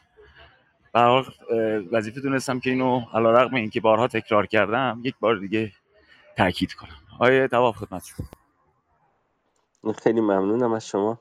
من اینجا فقط درخواستی دارم از آقای صدرا عبداللهی که تشریف بیارن بالا. یه خبری بود مبنی بر تهدید در زندانیان سیاسی زن از جمله عالیه مطلب زاده و نرگس محمدی در زندان قرچک توسط یکی از زندانیان. اگر بیان در مورد اون بیشتر توضیح بدن چون من واقعا نگران شدم. گویا یک فردی که سابقه خوبی نداره و مسئولان زندان هم از او میترسند و خیلی کتککاری کرده قتل انجام داده. گفته که من عالیه مطلب زاده و نرگس محمدی رو می‌زنم چون که باعث مشهور شدن من میشه این کار. صدرا جان شما در این مورد بیشتر توضیح بدید برای ما. سلام جواد عزیز سلام می‌کنم به همه دوستان دیگه. یه دونه اسم نمی‌برم. خوشحال شدم که اینجا دیدمتون. در ارتباط با این موضوع تهدید از دو سه روز پیش در واقع من مطلع شدم قضیه رو. ماجرا این بود که بعد از روزی که ریاست سازمان های زندان تهران که کشور در واقع دیدار داشتن از زندان قرچک و معاون ایشون هم آقای زرقام با زندانی سیاسی دیدار داشته. حالا صحبت هایی شده و همیشه قول و قرارهایی داده میشه ولی بیشتر وقتا انجام نمیشه روز بعد از اون یه چند تا اتفاق پشت سرمی افتاده بود که من نوشتم تو توییتش کردم. یکی این که آشپزخونه زندان در واقع این علمک گازش فرو ریخته بود افتاده بود باز شانس آورده بودن هم کارکنا و هم بالاخره زندانی ها می‌تونست موجب انفجار بشه آتش سوزی بشه که بالاخره چون سیستم فرسوده ای داره اونجا و خیلی هم غیر استاندارد. دومی موضوع این بود که بله یکی از زندانی های در واقع خشم بگیم اینجوری. من چون وقتی زندان قرچک رو نگاه می‌کنم اونجا آتنای عزیز خودش اونجا بوده. بالاخره بهتر از من اونجا رو می‌شناسه. من همیشه از دم در بالاخره شناختم. اتفاق افتاده یا روایت دوستانی مثل آتنا بوده و دیگه اواخرم که حالا عالیه نرگس. اونجا به هر صورت نزدیک هزار و صد نفر زندانی عادی وجود دارند و بیشتر این زندانی های خانم از طبقه فرودست جامعه. و اینکه حالا ما تقسیم می‌کنیم به زندانی خشن یا غیر خشن حالا اتفاقهایی افتاده ما نمی‌دونیم که در واقع علت العلل ها چی بوده و اساسا جامعه چه کاری کرده و سیستم و حاکمیت چه مدل زندگی رو چیدمان بر این ملت کرده که یهو 1200 تا زن اونجا زندانی هم با اتهام ها و جرم هایی که می‌تونست با یه سازماندهی درست این جامعه این اتفاق نیفته و طبقه هم طبقه فروده هستن بیشتر من اینو بر این گفتم که تو تقسیم بندی ها واقعا نمی‌خوام بگم که حالا زندانی سیاسی اونجا ارجهتره یا زندانی های عادی ارجه نیستن نه اینجوری نگاه نمی کنم حتی عالی اوایلش که یکم بالاخره از این جابجایی ناراحت بود. طبیعیه که انگاری از خونش به یه جای دیگه فرستاده بودن که همه چی غریبه است. ولی بعدها می‌گفت که چه خوب شد اومدم اینجا رو دیدم و شرایطی که بر اینجا حاکمه. به هر صورت یکی از زندانی های خشن اونجا که بر خودش اسم و رسمی هم داره و حتی زندانبان ها ازش میترسن و اینجوری بگن که بر خودش امکانات تری داره اونجا و حتی داخل زندان هم business هایی داره بر خودش. این خانوم در واقع پیغام فرستاده بود برای آلیون نرگس که آره اینا رو خواهم زد و ضمن اون همین که بیشتر مشهور میشم همین که از زدن من سیستمم ناراضی نخواهد بود. یعنی این بخشش مهمتر بود که من اتفاقا بعد از اینکه اینو شنیدم زنگ زدم به ریاست سازمان زندان های استان تهران آقای حیات القیب و یه صحبت طولانی هم داشتم. و حرفم هم این بود که اساسا یه در واقع زندانی با زندان رفتنش مجازات میشه تعدیبش داریم می‌کنیم. ولی وقتی از میفرستینش به یه زندانی شبیه زندان قرچک در واقع این دیگه هم شکنجه مضاعف هست نسبت به اون زندانی و همین که یک جورهایی خانوادهش و کسای دیگه از وکیل زندانی تا خانواده زندانی و بقیه هم می‌خواین عذاب بدین. و این روش برای مثلا ده دوازده تا زندانی سیاسی که الان اونجا هستن چه چیزی رو حاصلش؟ یعنی برای شما هستش. اینو داشتم بهشون می‌گفتم. چون خود رئیس زندان قرچک هم از این شرایط که اونجاست حالا هر کیه من کاری ندارم. ولی خودش هم دوچار دردسره چون به هر صورت زندانی های سیاسی رو باید مراقبت بیشتری بکنه و اونها به هر صورت مثل زندانی های عادی نیستن. خانواده هاشون خودشون و وکلاشون حرف می‌زنن و هر وقت اونا اونجا هستن یکم شرایط زندان قرچک بیشتر بالا میاد. و امکاناتی هم که برای اونها به عنوان یه بند مجزا قرار گرفته برای زندانی های سیاسی. طبیعه که رئیس زندان می‌تونه اونو برای بین زندانی های عادی در واقع تقسیم بکنه و یه سری چیزها رو به هر صورت محدودیت هایی داره و خودش هم ناراضیه. و من اینو با آقای حیات القیب داشتم می‌گفتم می‌گفتم که شما در واقع الان به تلاش کنین که این زندانی ها اگه می‌خوایم واقعا نشون بدین که این موضوع سیستماتیک نیستش اذیت زندانی سیاسی و این اتفاق اخیرم ربطی به شما نداره. یعنی فقط تابع یه تهدید عادیه. شما چرا نباید اینا رو برگردونید به همون زندان قبلیشون؟ و متاسفانه یک ماجرای دیگه ای که این که میگم سیستماتیک دوباره امروز تکرار شده. امروز چند تا از زندانی های سیاسی و خانم محمدی مراجعه کرده بودن بهتاری و در بهتاری در صف چیز نوبت ایستاده بودن و از قرار معلوم دوباره یکی دیگر از همین زندانی های خشن با چند تا از این به عبارت خودشون نوچه هاشون میان و میگن که نوبت نوبت ماست. اصلا شما بر چی باید برین داخل؟ و اونجا اتفاقایی میفته بعدش هم متاسفانه پزشک بهداری برخورد توهین آمیزی با زندانی سیاسی می‌کنه و اونم تبدیل به مشاجره میشه و ادامش منجر به این میشه که همزمانی داشته با اومدن بازرس نمی‌دونم ویژه که یه خانم و آقا بودن از سازمان زندان ها و جالب بوده که این بازرس ها همیشه کنارشون از اهالی داخل زندان همراهی می‌کنن و عملا یک جوری میشه که نمی‌تونن اونا بسیاری چیزها رو خیلی دقیق رسد کنن بفهمن که عالی امروز گفت که از یه فرصتی یکی از این بازرسا استفاده کرد دوباره برگشت گفت آره چیزهایی ممکنه نشه پیش اینا بتونیم بگیم ولی حالا اگر قراره که موضوع خاصی هستش به من بگی اطلاع بدین.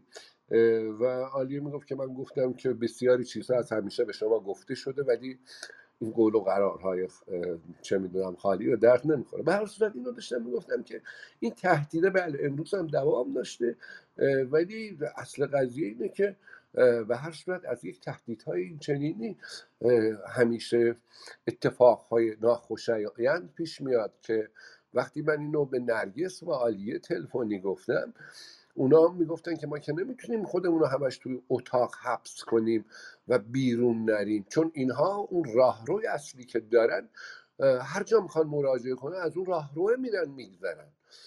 همیشه هم نمی‌تونن که مثلا دست جمعی برن و به هر صورت دست جمعی هم بشه و این اتفاق بیفته می‌تونه منجر به یک اتفاق ناگواری بشه. متاسفانه بله چنین شرایطی در داخل زندان تو این چند روز حاکمه و به نظر یکم قضیه به زن خوده در واقع زندانی ها که امروز داشتن می‌گفتن سیستماتیک هستش این قضیه. امیدوارم به خیر بگذره. باز اگر سوالی باشه من در خدمتم ممنون که به منم بله. وقت بدید خواهش می‌کنم. خیلی از شما ممنونم. صدر جان افتخار دادید تشریف آوردید. حالا تشریف داشته باشید. من می‌دونم آتنا دائمی عزیز وقتش محدوده و جای دیگری باید بره.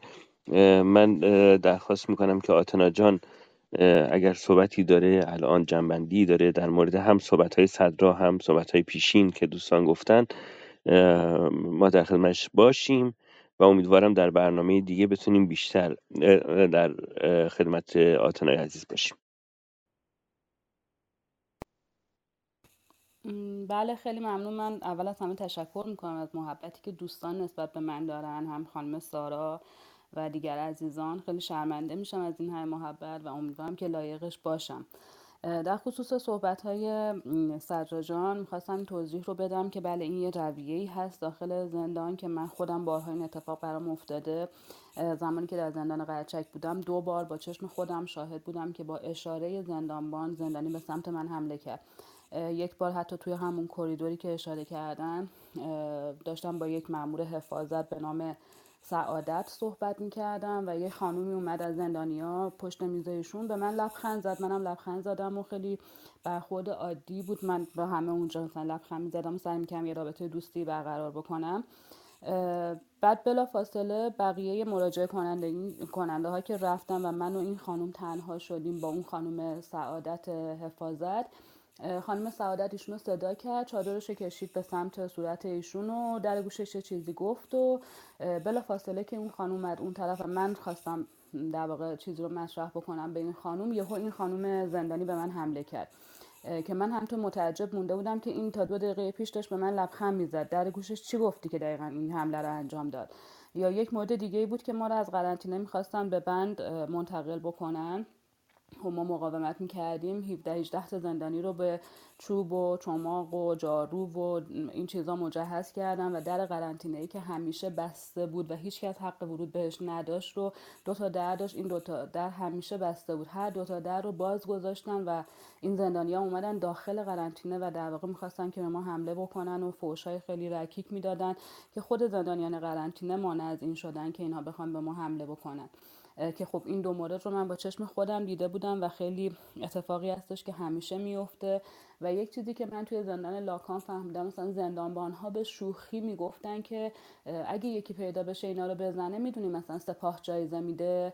خب اینو همه شاهدن. زندانی هم داره می‌بینه که یک پرسنل زندان که مثلا علیه یک زندانی سیاسی یک اقدامی می‌کنه یک گزارشی رد می‌کنه. سری پاداش می‌گیره سری تشویق میشه. خب اون زندانی هم پیش خودش فکر می‌کنه که خب اگر من همین کار رو انجام بدم حتما برای من تشویقی در نظر می‌گیرن. خصوصا زندانیان قتلی بعضیاشون البته این شخصی که صدراجان اشاره کردن رو من کاملا می‌شناسم در زندان دیدمش. معروف به فری البته یک لقبی هم داره که من اینجا استفاده نمی کنم ولی دو تا پرونده قتل داره و خب بعضی از اینها که واقعا مشکل روانی هم دارن طرز فکرشون این هستش که چون زیر حکم اعدام هستن هرچی بیشتر مثلا مرتکب یک جرم بشن و درگیر دادگاه بشن اجرای حکمشون به تعویق میفته و این رویه رو دارن. و یک موضوع دیگه ای هم که در بین زندانیان قرچک خیلی دارن باب می‌کنن. در واقع بعد از اینکه زندانیان سیاسی رو به اونجا منتقل کردن خب ما زندانیان سیاسی به حق و حقوق خودمون آگاهیم و درخواست هایی داریم و مطالباتی داریم و پاش میستیم و اعتراض رو به اشکال گوناگون نشون میدیم. برای مثال خب ما اون زمان که در زندان قرچک بودیم من در بعد به ورودم اولین کاری که کردم به من گفتم باید چادر سر بذاری. من ممانعت کردم و این اجازه ندادم که بخوان چادر رو بهونه بکنن. حتی ملاقات من رو قطع کردن. گفتم بدون چادر نمی‌تونی بری و من نرفتم و توی زندان من بدون چادر تردد می‌کردم. و خب همین این رو میومدن به زندانیان عادی می‌گفتن اینا خودشون رو تافته جدا بافته می‌دونن. اینا خودشون رو مهمتر و با کلاستر و با سوادتر از شما و اونا رو تحریک می‌کردن نسبت به اینکه خب نسبت به ما پایین تر هستن و باید یک جورایی انتقام بگیرن از ما. خب الان من می‌دونم در مورد بنده هشت زندان قرچک هم به همین ترتیب هست. زندانی های بنده هشت خب زندانی سیاسی هستن مطالبات خودشون رو دارن حق و حقوقشون رو می‌دونن و اونو مطالبه می‌کنن و این رو میان زندانبان ها در واقع مسئولین زندان در بین زندانیان عادی یک رو جلوه میدن که این بنده هشتی ها خودشون رو تافته جدا بافته می‌دونن. که همین فری من قبلا هم شنیدم یعنی زمانی شنیده بودم که نسبت به سویلا حجاب هم این رفتار رو داشته و گفته بوده که من یکی از این سیاسی ها رو می‌کشم حالا هم مشهور میشم همین که پاداش می‌گیرم.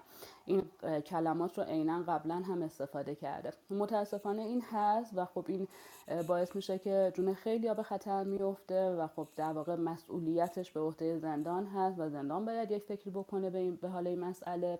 و این نمیشه که همینطور زندانیان رو به حال خودشون رها کرده و خب از عمد هم یک شرایطی رو ایجاد می‌کنم مثلا توی همون بهداری در واقع تفکیک جرایم به همین منظور هست. وقتی که ما صحبت از تفکیک جرایم می‌کنیم یعنی اینکه وقتی شما یک جرمی در جرم های دیگه تفکیک کردید بهداریشون هم باید جدا باشه روز ملاقاتشون هم باید جدا باشه و همه اینها باید تفکیک بشه.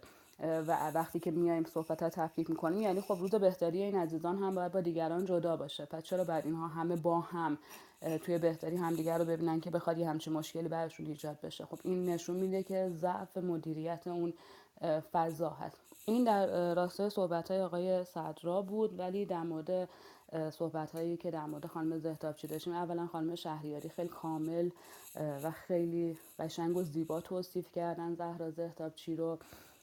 و من فقط می‌خواستم که برای پایان صحبت هم یه خاطره رو ازشون تعریف بکنم و بعد رفع زحمت بکنم. وقت زیادی هم نمی‌گیرم ازتون.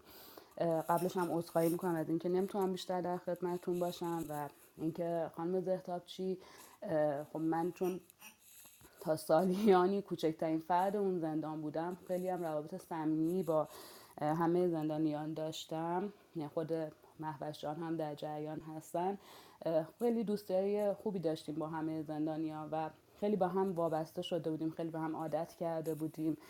پای صحبت های هم میشستیم و خیلی حس قشنگی بود بین همه زندانیا یادم روزی که منو داشتم به زندان البته اینم بگم که من خانم زهتابچی خیلی اهل بروز احساساتشون نیستن به صورت زبانی. معمولا توی عمل نشون میدن. همطور که محوشون اشاره کردن همیشه سعی می‌کنن با کمک کردن به دیگران یا زمانی که مثلا یه بچه ها همه خواب بودن ایشون همه کارا رو انجام می‌دادن و با این شیوه می‌خواستن که اون محبتشون رو نسبت به جمع نشون بدن و خب مسئولیت هایی که میپذیرفتن توی بند کارهایی که انجام می‌دادن برای ما نشون دهنده اوج محبت و احترامشون بود. و خیلی کم ابراز احساسات دیده بودم از ایشون. خیلی بعضی از زندانی حالا به غلط از این لفظ استفاده می‌کنن که زهرا جون خیلی خشکه. ولی اینطور نبود واقعا. وقتی باهاش نشست و برخواست داشتی میفهمیدی که چقدر اتفاقا زلال و شفافه. ولی میگم چون خیلی کم دیده بودم ابراز احساسات از ایشون در واقع گریه ایشون رو خیلی کم دیده بودم به ندرت شاید به دفعات کمتر از انگشتان یک دست. روزی که داشتن منو به زندان لاکان منتقل می‌کردن خب منو روز چهارشنبه سوری بود و من خودم صبحش برنامه داشتم که برای اینکه خب بچه ها چون خیلی از دوستانمون رو برده بودن مریم اکبری رو که خب سالها تو اون بند بود یک وزنه سنگینی بود از اونجا برده بودن همه در واقع در یک بخت و غمی فرو رفته بودیم. برای اینکه حالا هوا رو یه مقدار عوض کنم مثلا آش درست کردم توی بند. همین زیر آش رو روشن کردم منو صدا کردم و گفتن که وسایلتو جمع کن که انتقالی و نگفتم به کجا. خب زهرا جون طبق روال همیشهشون اولین کسی بودن که اومدن و کمک کردن برای جمع کردن وسایل و اون وضعیت خب من اصلا حواسم به هیچ چیزی نبود. واقعا داشتم سعی کردم که یه چیزایی رو سرسامون بدم و اینا. دیدم برای من چای می آوردن یا مثلا من همیشه خب سعادت های خیلی بدی می‌گرفتم. مخصوصا وقتی اینطوری حالا یه هیجانی بود یا عصبی می شدم سری برای من قرص آوردن گفتن این قرص رو بخور که سعادت نشی تو مسیر. یا مثلا خب این خداحافظی و جمع کردن و وسایل یکم طول کشید. سری برای من ناهار آوردن و گفتن ناهار بخور و خیلی حواسشون بود و در واقع صحبت کردیم قبل از اینکه من برم و لحظه خداحافظی که رسید خیلی برای من صحنه دردناکی بود. خب همه دوستان در حال احساساتی شده بودن گریه می‌کردن ناراحت بودن. کنار هم سرود خوندیم. خیلی ودای قشنگی بود. ولی لحظه آخر ایشون منو بغل کرد و با حق حق گریه می‌کرد. و من یادمه که مشت میکوبید رو کمر من که چرا تو دیگه دارم می‌برن؟ دیگه من از این به بعد اینجا به امید کیا بمونم؟ همتون رو بردن. من چجوری بمونم؟ و خیلی برای من صحنه دردناکی بود. یادمه که اولان یعنی ده دقیقه فکر می‌کنم طول کشید که تو بغل هم بودیم و گریه می‌کردیم و ایشونو برای اولین بار با صدای بلند گریهشون رو شنیدم. و خیلی تمام مدتی که من در زندان لاکان بودم همیشه فکرم پیش ایشون بود که چی بود که من دیدم؟ این چه صحنه بود که من دیدم؟ و این نشون می‌داد که چقدر ماها به هم وابسته شده بودیم و این کاری که کردن مالا یک بخشی از رنج مال من و خانوادم بود که به یک جای جدید منتقل شدیم. سختی که خانوادم قرار بود متحمل بشن خودم قرار بود با جای جدید به هر حال اونس بگیرم و خب یک بخشی از رنج من همیشه هم گفتم برای کسانی هستش که میمونن تو اون فضای قبلی. و باید هر رد پا و نشونه ای که از کسی که تبعید شده در زندان هست رو از بین ببرن. بعدها شنیدم خب این برنامه خودم بود با یک سری از دوستان که ما اومدیم هر چیزی که از بچههایی که تبعید شده بودن به یادگار توی بند مونده بود رو همه رو یه جا جمع کردیم و به عنوان یادگاری ازشون نگه داشتیم و بعدا فهمیدم که در مورد خود من همین کار کردن و توی هفت سینشون خب من چهار روز مونده بود به عید تبعید شدم. و توی هفت سین روی سفره هفت که درست کرده بودن پارچه ای که خود یکی از زندانیان طراحی کرده بود اسم همه ماهایی که تبعید شده بودیم رو نوشته بودن و با هم بودیم. یعنی با اینکه از هم دور بودیم هممون ولی لحظه سال تحویل با هم بودیم و من به خانواده هم گفتم که با کمال تاسف که هر سال خانواده من میومدن پشت در زندان لحظه سال تحویل و پشت در زندان با من برگزار می‌کردن. ولی اولین سالی بود که من اون لحظه رو پیش خانوادم نبودم و پیش بچه های بند خصوصا زهرا و فاطمه مصنا بودم که اون جوری ازشون جدا شده بودم. به حال خانم زهتابچی برای من خیلی زن بزرگی هستن فارغ از هر عقیده و باوری که دارن. حق هیچ کس نیست که به خاطر عقیدش در زندان باشه و حق هیچ کس نیست که به خاطر بیان عقیدش به هر شکلی که بوده در زندان باشه همطور که خانم محمدی عزیز اشاره کردن. و امیدوارم که هر چه زودتر که البته که ایشون تا پایان حبسشون رو تحمل کردن ولی هر چه زودتر همه زندانیان سیاسی عقیدتی آزاد بشن و شاهد چنین اتفاقاتی دیگه نباشیم. خیلی خوشحال شدم که در جمعتون بودم. دعوتم کردید که صحبت بکنم. خیلی ممنونم از نظرات و محبت های همه عزیزان. و امیدوارم که در فرصت های بعدی بتونم بیشتر در خدمتتون باشم. شب همگی بخیر. خیلی ممنون آتنا جان. ما به این سراغ بگم. بله بله بفهمید آره. من چون ضروریه که این نکته رو بگم بنابراین یه دو سه دقیقه بگذارید که کامل بتونم ببندمش ولی سعی می‌کنم خیلی سریع جمعش کنم. ببینید من فکر می‌کنم ما باید در تقسیم بندی های بین دیکتاتورها هم یک تقسیم بندی جدیدی بگذاریم. دیکتاتورهای باهوش دیکتاتورهای کودن. دیکتاتورهای کودن دیکتاتورهایی هستند که هرچی جلو دستشون هست رو به عنوان ابزار سرکوب استفاده می‌کنن. در واقع خب شما فکر کنید اگر الان داستانی که صدرا گفت من بخوام مخیر باشم بین این که فکر کنم این کار سیستماتیک هست یا نه. یک کاری است که یک نفر به سرش زده و این حرف زده. جفتش احتمالش هست دیگه منطقا. من تر علا این که من هم با صدرا موافقم که سیستماتیکه اما من ترجیح میدم که اتفاقا سیستماتیک باشه تا اینکه بخواد ناشی از رفتار خود انگیخته یک فردی به عنوان زندانی عادی باشه. حالا چرا؟ چون اتفاقا فکر می‌کنم این مدلی که الان گفتم امیدوارم نباشه این خیلی بیشتر سیستماتیکه اگه توش دقیق بشیم. در واقع وقتی یک زندانی عادی به فکرش می‌رسه که با زدن یک زندانی سیاسی مشهور و معروف و محبوب به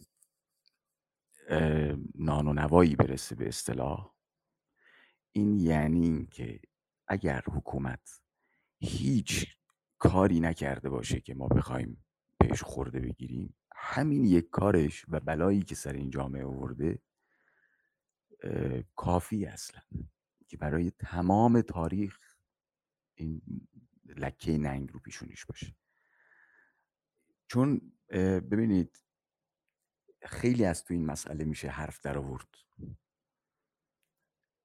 که یه آدمی نگاه می‌کنه به حکومتش به حکومتی که برش مستقره و می‌بینه که آقا اینجوری قواعد بازی رو تعریف کرده پس نسل بعدا نسل باید این قواعد رو پیروی کنن دیگه. این قواعد هم اینه که پا بذارید رو هم دیگه برای خوشایند حکومت تا بتونید ازش امتیاز بگیرید. من فکر می‌کنم سنگ بنای ازمهلال یک حکومت توسط خودش گذاشته میشه با چنین بلایی که سر جامعه میاره. یعنی اگر یک حکومت واقعا باهوش باشه در دیکتاتوریش هم باهوش باشه البته که خب کسی که دیکتاتور میشه اصولا آدم از بهره هوشی پایینی برخورداره. ولی فکر کنید اگر حالا تو بین دیکتاتورها هم شاگرد اول باشه هرگز چنین کاری نمی‌کنه. یعنی نمی‌گذاره که جامعه به این سمت بره. چون ذات دیکتاتورها اینه که همه چیز رو در اختیار و در کنترل داشته باشن دیگه. علاقه مندیشون اینه که در واقع توتالیتر باشن همه چیز رو در کنترل بگیرن. خب اتفاقا بروز چنین روحیاتی در افراد جامعه به شدت جامعه رو غیر قابل کنترل حتی توسط خود حکومت می‌کنه. البته حکومت فکر می‌کنه با این ابزار اتفاقا داره کمک می‌کنه به ضبط و بست بهتر جامعه و مردم. اما می‌خوام بگم دقیقا اگر تحلیلی و ظریف بهش نگاه بکنید شک نباید بکنن که این کار دقیقا برخلاف اون ولع همه چیز خواهی حکومت. منتها خب عرض کردم دیگه تقسیم بندی جدیدی بین دیکتاتورها باید گذاشت. گمان می‌کنم دیکتاتوری که از بهره هوشی خیلی پایینتری نسبت به بقیه دیکتاتورها برخورداره این روش رو همچنان روش کارایی می‌دونه و متوجه نیست که اتفاقا داره با این روش ریشه خودش رو پیش از همه می‌زنه. این به نظرم خیلی ضروری بود که باید بهش اشاره می‌کرد. نکته دوم که حالا اهمیت داره از این جهته که خب ببینید این تهدیدها صورت می‌گیره. منتها شک نکنیم که این تهدیدها مستاق اون ضرب المثلیه که میگه سگی که پارس می‌کنه نمی‌گیره. یعنی خب سگی که می‌خواد بگیره می‌گیره. دیگه پارس نمی‌کنه. ولی سگی که پارس می‌کنه نمی‌گیره. خیالتون راحت بشه نکته سوم. رفتار بچه ها در زندانه که من بار دیگه اینو تاکید می‌کنم. همه آنچه که آتنا گفت درسته همه آنچه که روایت صدراست درسته ما هم در زندان تجربهش کرد اما یه چیزی یادمون نره. ما هم باید یک کنشی انجام بدیم تا بتونیم در این وضعیتی که حاکمیت به وجود آورده منفعل نباشیم. تو زندان خصوصا. به چه نحو؟ به این نحو که حکومت اساسا چرا فکر می‌کنه ما رو باید بذاری کنار زندانیان عادی؟ به خاطر اینکه روی عصبانیت ما روی انسان بودن ما به عنوان یک انسان متعارف حساب کرده و فکر می‌کنه که آقا اینا که پسر پیغمبر نیستن که. بالاخره یه جا کوره در میرن یا دختر پیغمبر که نیستن یه جا کوره در میرن دیگه. پس خودشونو خراب می‌کنن در چشم زندانیان عادی. و تصور زندان هم اینه که زندانیان عادی زودتر آزاد میشن. بنابراین هر کدوم از اینها میرن و نقل بیادبی و بدخلقی و بدعنقی این زندانی سیاسی رو بین مردم پخش می‌کنن. این, این تصورشون خب ما چه کار باید بکنیم؟ ما باید در مواردی که می‌توانیم بله یه مواقعی از مثل مواردی که آتنا گفت از کنترل خارجه مثل اون ماجرایی که تعریف کرد خانم خانم زندانبان اومد به اون خانم جز زندانیان عادی بود گفت که آقا برو مثلا به خانم آتنا دائمی توهین کن اینجا خب ما چه کار می‌تونیم بکنیم؟ واقعا. اما مواردی هست که حتی فکر می‌کنم آرش هم می‌تونه اینو تایید بکنه. بعضا خود زندانیان سیاسی بچه های خودمون یه مقدار دقیق نمی شدن و خام دستانه عمل می‌کردن. به این ترتیب که واقعا این نگاه از بالا رو داشتن. خب البته که ما از جهت دلیل زندانی شدنمون متفاوتیم با زندانیان عادی. ولی دلیلی نداره که ما بخوایم اینو مبنای تعاملمون با زندانیان عادی قرار بدیم. یعنی دلیل نداره اینو به روشون بیاریم. اینو به جهت روشی دارم میگم نه به جهت اینکه ما بله خودم هم اعتقاد دارم که خب معلومه که عزیزان من الان چرا تو زندانم اما به جهت روشی معتقدم که باید این برگ رو از دست حاکمیت خارج کنیم. یعنی به جای اینکه زندانیان عادی برن بیرون و نقل منفی از ما بگن باید این تلاش رو بکنیم که اونها اتفاقا هر کدومشون سفیری بشن برای این گفتمان محترمانه عاشقانه و انسان دوستانه بچه ها یعنی این هنره که ما بتونیم بدل بزنیم در جایی که حکومت داره به ما فن می‌زنه. این موارد رو فکر کردم باید بهش اشاره بکنم و نمی‌دونم چقدر قابل استفاده بود. در خدمتتون. خیلی ممنون. البته ما قبلا اگه یادتون باشه همین سالا در این مورد مفصل صحبت کردیم. آره ولی این مورد گویا با با موارد دیگه فرق داره و این فرد فرد فردی هستش که شرایط روانی سالمی نداره و یعنی بیماره و عرض شود که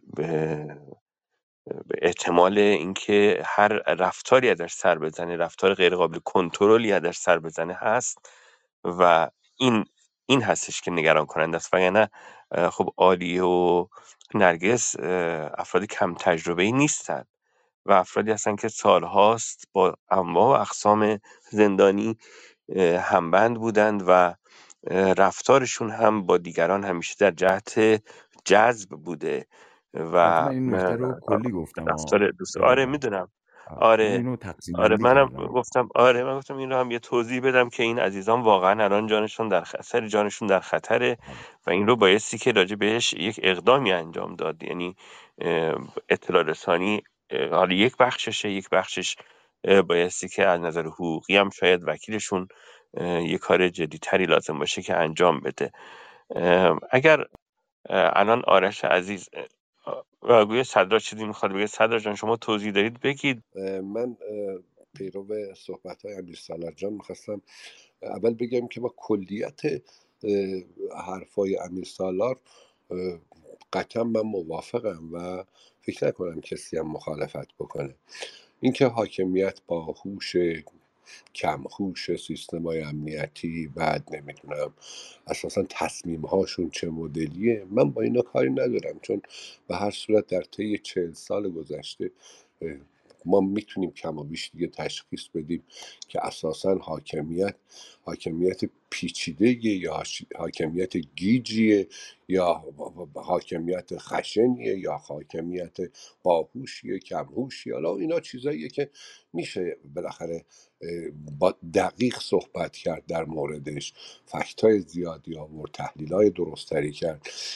و در ارتباط با موضوع زندان ها طبیعتا چون امیر سالار جان هم به عنوان وکیل هم به عنوان زندانی به هر صورت تجربه گوناگونی از زندان و حوزه قضایی و حوزه در واقع ضابط های امنیتی و اینا داشته بهتر می‌دونه که چطور یک چیدمانی اتفاق میفته که منجر به اتفاقهایی میشه که ما حتی پیشا پیش یهو متوجه میشیم که مثلا هشدارش رو طرف داده بوده. مثلا موضوع فشافویی وقتی من حالا آرش دقیق می‌تونه بگه وقتی اون قتلی که اتفاق افتاد و یکی از زندانی سیاسی رو کشتن. قبلش طرف اون قاتله مثلا روزها قبل یک بار به خود این از دست رفته گفته که فکر می‌کنی خانواده تو دیگه بپذیرن؟ اونم نفهمید اصلا چی داره میگه. ببینیم وقتی طرف پیشا پیش داره چنین چیزی رو میگه و بعد اون اتفاق میفته نمیشه همه رو گذاشت به این سمت که حالا سیستم داخلی زندان ضابط ها اصلا تفکری که وجود داره و حالا از کمهوشیه یا باهوشیه یا اصلا چیه ماجرا؟ من در ارتباط با همین زندانی که مثلا تهدید کرده اون روز که در واقع تو سالن ایستاده و فحاشی کرده نسبت به همه زندانی ها و زندانبان ها و حمله کرده به یکی از زندانبان ها که اون قش کرده و اتفاقا این بچه های سیاسی بردن آبقند و فلان دادن روز بعدش هم بردن اون خانم رو بستری کردن از قرار معلوم تو بیمارستان با خانم زندانبانو و در ادامهش امروز یعنی وقتی تو همون سالن اصلی تردد می‌کردن دیدن که همون تهدید کننده نشسته وسط در واقع زندانبان ها به بر جهشه دارن میخندن و حرف می‌زنن با شلوارک و فلان و فلان. بعد اینا چیه دیگه؟ پس این همون شاعبه و فکری که آدم تو ذهنش شکل می‌گیره. حالا ما که بیرونیم و اونایی که در داخلن اونا یکم دیگه دقیقتر این موضوع رو نگاه می‌کنن. میدن ای دیروز این اتفاق افتاده. برای همکاراشون هم افتاده و این فحاشی جمعی هم بوده. برای اون یکی زندانی ها اتفاق هم بوده نه برای زندانی های سیاسی. و وقتی امروز این زندانبانا دورش کردن و دارن میخندن و خیلی هم خوشحالن. همه بالاخره چنین چیزی تو ذهنشون میاد دیگه. همونطور که جواد جان اشاره کردی بالاخره نرگس عالیه. آدمای کم تجربه نیستن. حتی اون زندانی های دیگه که الان تو قرچکن طرف مثلا هفت سال زندانه هشت سال زندانه پنج سال زندانه از زندانی سیاسی رو دارم میگم من. و وقتی یه آدم با تجربه ای که حالا تو دوره های مختلف هم زندان بوده حالا فرق نمی‌کنه چه نرگس باشه چه عالیه باشه. عالیه تو دهه 60 هم زندان بوده شرایط اون موقع از نزدیک می‌دونسته. الانش هم که بوده. و اتفاقا از زمانی که عالیه و نرگس تو اون زندان حضور پیدا کردن چون عالیه وکیل بند زندان بند سیاسی هم هستش. به نوعی به عالیه تماما دارن میگن که یعنی مسئولین زندان که مطلب زاده تو همش داری اعتراض می‌کنی.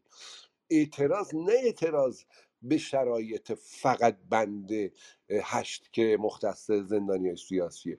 چون از روز اول قرار عالیه بر این بوده این قرار از کجا؟ حالا خود آقای داوودی امیر سالار هم قطعا اینو دیگه در جریانن. مثلا برای مواردی بوده که اینها زندانی های عادی هن. ولی عالیه نرگس در بیرون دنبال وکلایی بودن که چه کسی وکالت بکنه. موضوع اینا رو. حتی طرف قتل کرده ولی باز فکر کردن که کمک کنن بهش. و ماجراهایی بوده برای زندانی های عادی که همیشه اینا دخالت کردن که یک شرایط شرایط بهتری برای همه پیش بیاد. اینو از اینجا توضیح دادم که یکم در واقع ماجرای اونجا بیشتر در واقع توضیح داده بشه. و آقای نیلی بله آقای نیلی که وکیل در واقع این موارد دادگاهی اخیر آلیو و نرگس بودن اتفاقا رفته و به دادیاری ناظر زندان یه دونه لایه هم در این مورد داده. حالا فردام اتفاقا یه دادگاهی داره که عالیه پیرو همون پرونده جدیدی که باز شده. هم خانم کلاهچیان به عنوان وکیل عالیه و من خودم هم باید برم به عنوان شاهد و بعد آقای نیلی هم قرار بیاد. تو این دادگاه فردا من حالا بیشتر قضایا رو خواهم فهمید. ولی من فکر می‌کنم که یکم تو موقعیت های این چنینی اصلا اینکه سیستم باهوش کم هوش طراحیش درسته درست نیستش. خیلی یکم خارج از این باید نگاه کرد. و هر حادثه ای برای هر کسی هر مدلی اتفاق بیفته بعدا هی میگیم که ای باید حواسمون جمع بود جمع نبود. این موضوع مهمه. من دیگه صحبتم رو اینجا کوتاه می‌کنم. اگر بعدا یه وقتی دادی من در ارتباط با خانم زهتابچی هم یه موضوعی رو می‌خواستم بحث کنم. خب الان بفرمایید در مورد بله بله. بسیار خوب. منتها قبلش پس صدر بذار من یه نکته رو توضیح بدم. اوکی. بعد از امیر سال آره. چون مسئله باید روشن بشه ببینید شما که دیگه منو می‌شناسی برای در ایراد از طرف شما دست کم وارد نیست. همه می‌دونن که من با فرض اینکه این اتاق شنیده میشه بعضا خیلی موقع ها حرفایی رو که ضرورت می‌دونم که باید به خطاب با حاکمیت زده بشه رو می‌زنم. یعنی این تکلیف خودم از ابتدایی که در این اتاق بودم چون این بوده که جاهایی که حس می‌کنم باید هشدار بدم باید به وظیفم عمل بکنم فارغ از اینکه اونا توجه می‌کنن یا نمی‌کنن. بنابراین از امیدوارم که این تفکیک رو داشته باشیم دیگه. من هیچ اشاره ای نکردم به اینکه تلقی عالیه اشتباه بوده از اینکه تهدید شده. کجا گفتم؟ من که اتفاقا گفتم که بله این فرمایش شما که به نقل از عالیه فرمودید که سیستماتیک هست مورد تایید منم هست. تا من گفتم من امیدوارم که حتی به این شکل نباشه به شکل دیگری باشه. چون اگر واقعا حکومت فکر کرده که این کار رو انجام بده بعد از 43 سال و بعد از بارها تجربه کردن یک همچین رفتارهای غلطی هزینهش هم پیش از همه خودش داده. من تکلیف دارم که این رو بگم. این در معنای نقد تلقی قانون عالی مطلب زاده نیست. امیدوارم که این تفکیک ها رو در نظر بگیرید. متشکرم. من حتما این تفکیک رو در نظر دارم همین سالار جان. ولی حرفم اینه که اصلا من نمی‌توانم بشینم تحلیل کنم سیستم رو که در واقع تو این فراینده ماجرای سیستم و نقش سیستم چیه حاکمیت چیه؟ حتی نمی‌تونم بشینم شرایط شخصی زندانی سیاسی مثل نرگس عالیه نمی‌دونم فروغ فلان فلان هم تحلیل کنم. من کل ماجرا رو در واقع می‌تونم بیام اینجا تبدیل به یه موضوعی بکنم که بگم این ماجرا حالا برای زندان که نیست تو زندان های مختلفی پیش اومده.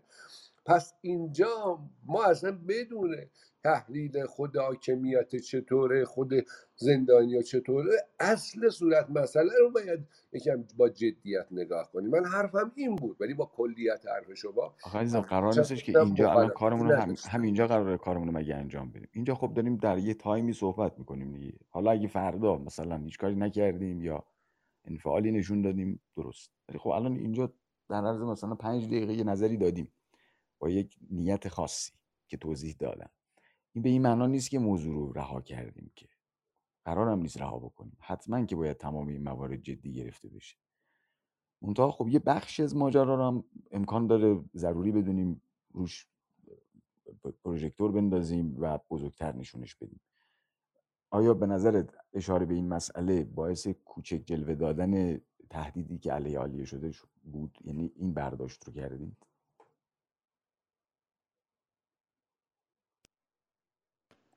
من باز گفتم گفتم صرفا برای زندانی های سیاسی مثل آلی نرگس فلانی و بهمانی نه. اینو می‌خوام تحلیل کنم ماجراشو. نه نگاه سیستم رو که چی تو فکرشه. من اصل ماجرا صورت مسئله که بعدا هم صحبت کرد حرفم رو اونه که وقتی یک شرایط این چنینی پیش اومده تا ما ممکنه به جنبیم ببینیم که حالا زندانی ها چطورن. بعد این ور سیستمه چطوره؟ ممکنه یه اتفاقی بیفته دیگه. نه اونجا تو زندان های دیگه هم شاهد این اتفاقا بودیم خودتونم از نزدیک چه به عنوان وکیل چه غیر وکیل. من حرفم اینه. حالا بعدا می‌تونیم صحبت کنیم سر این موضوع. بله به من بعدا در این مورد با هم صحبت بکنید. و صدر جان شما در مورد خانم زهتابچی هم گفتید که نکته ای دارید من خوشبختانه خانم زهتابچی رو سال پیش دو سه جلسه مایه خوشحالی بود که از نزدیک تونستم ببینم تو اون ایامی که کرونا داشتن و بیرون بودن توی 15 روز 16 روز دقیقا حالا نمی‌دونم چند روز بود. و خیلی تعریف ها من شنیده بودم از درباره خانم زهتابچی همینایی که دوستان گفتن در ارتباط با نظمش اخلاقش روحیش و به صورت سوابقش چه به جهت خانواده چه اینا رو می‌دونستم. ولی اینکه از نزدیک معاشرتی داشته باشم پیش نیومده بود تا سال پیش این اتفاق افتاد.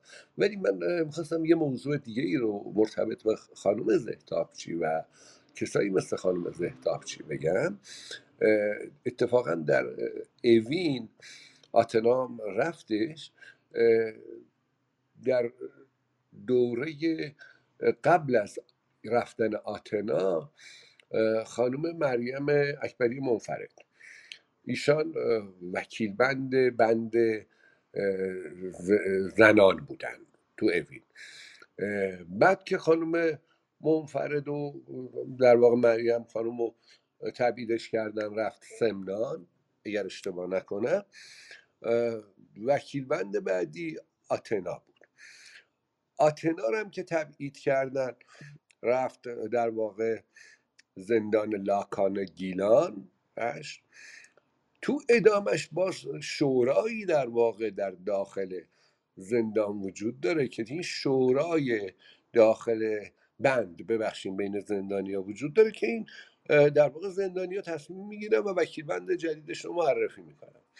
که وکیل بند جدیدشون رو خانوم سپیده کاشانی رو معرفی کرده بودن.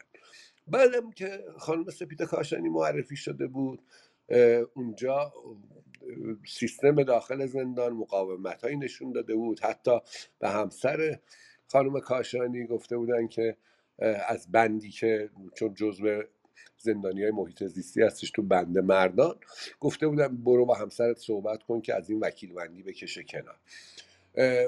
و بعد از خانم کاشانی رسیده بودن زندانیا به این نتیجه که خانم زهرا زهتابچی رو به عنوان وکیل بند خودشون انتخاب کرده و جالب اینه که وقتی خانم زهتابچی وکیل بند شده بود و زندانی ها تقریبا بیشترشون هم رأی شده بودن به دلایل سوابقش به دلایل بالاخره اخلاق ویژه‌ای که داره نظمی که داره و اون روحیه‌ای که داره وقتی خانم زهتابچی رو انتخاب کرده بودن عملا سازمان داخل زندان گفته بود که ما نمیپذیریم خانم زهتابچی رو و اساسا دیگه وکیل بند و ما خودمون می‌خوایم انتخاب کنیم. از اون روز اتفاقهایی در بند افتاده بود که حالا در تداومش ماجراهای زیادی پیش اومد.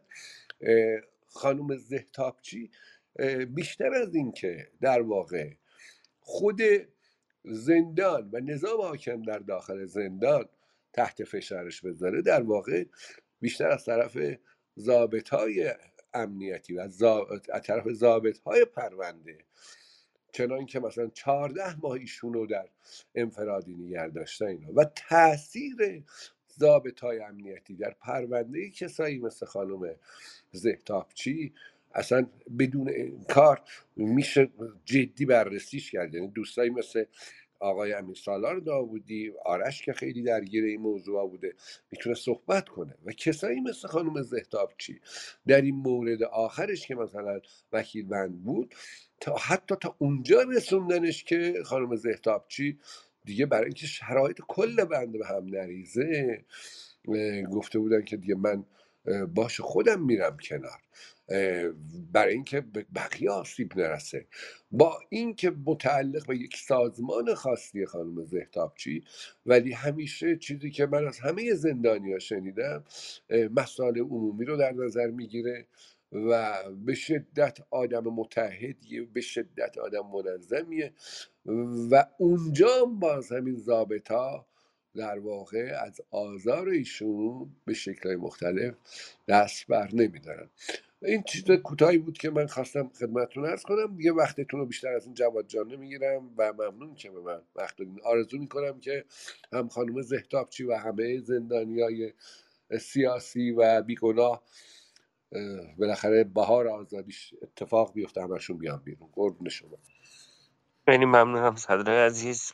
یه اشاره می‌خواستم بکنم به بحث برخورد هایی که حالا با طیف خاصی از زندانیان سیاسی در این سالها صورت گرفته که خب خانم زهدابچی هم بخشی از این برخوردها هستن.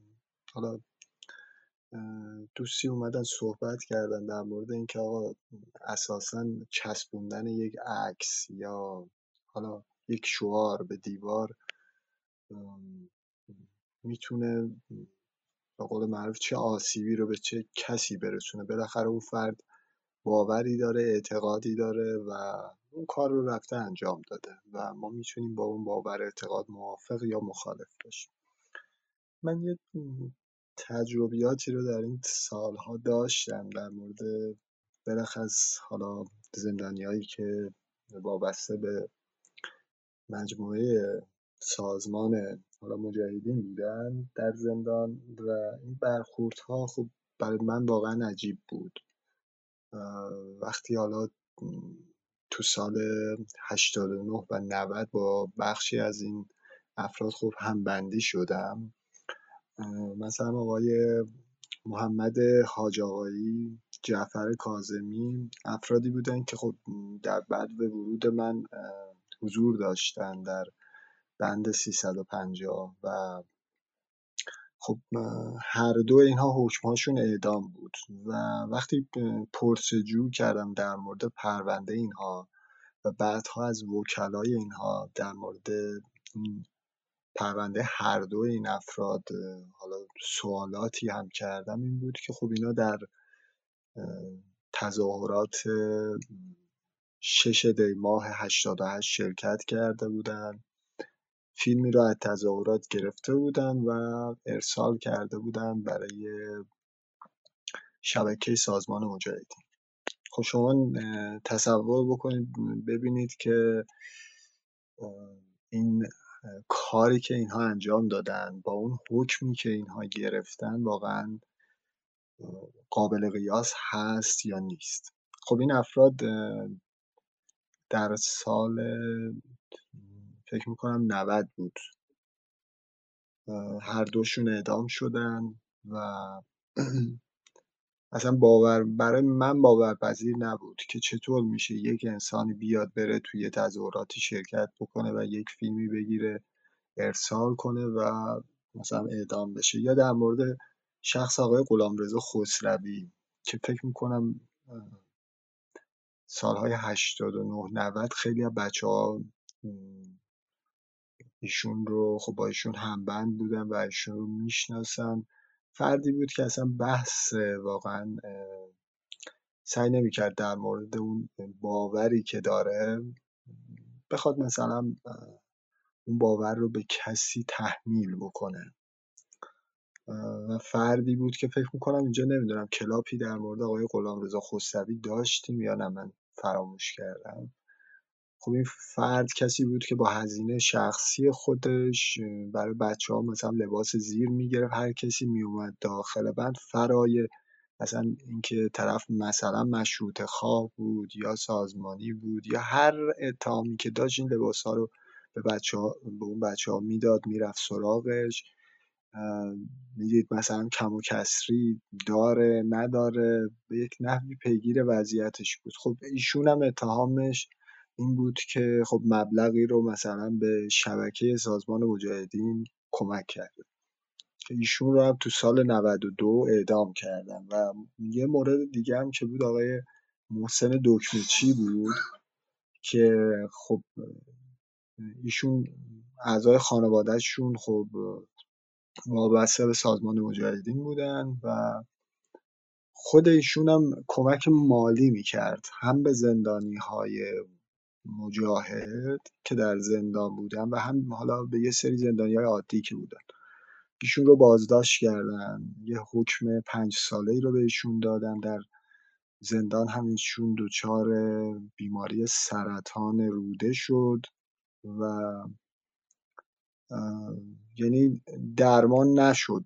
برای بیمارستان برده بودن و گفته بودن که ایشون امکان ابتلا به سرطان روده رو داره و خب توجهی نکرده بودن این توده اومده بود و کلا کل اخشای بدن این رو گرفته بود و حتی بهش مرخصی ندادن در روزهای آخر عمرش که بتونه حداقل کنار خانوادهش باشه و همین آقای دولت آبادی وقتی همسرش رفته بود برای گرفتن مرخصی.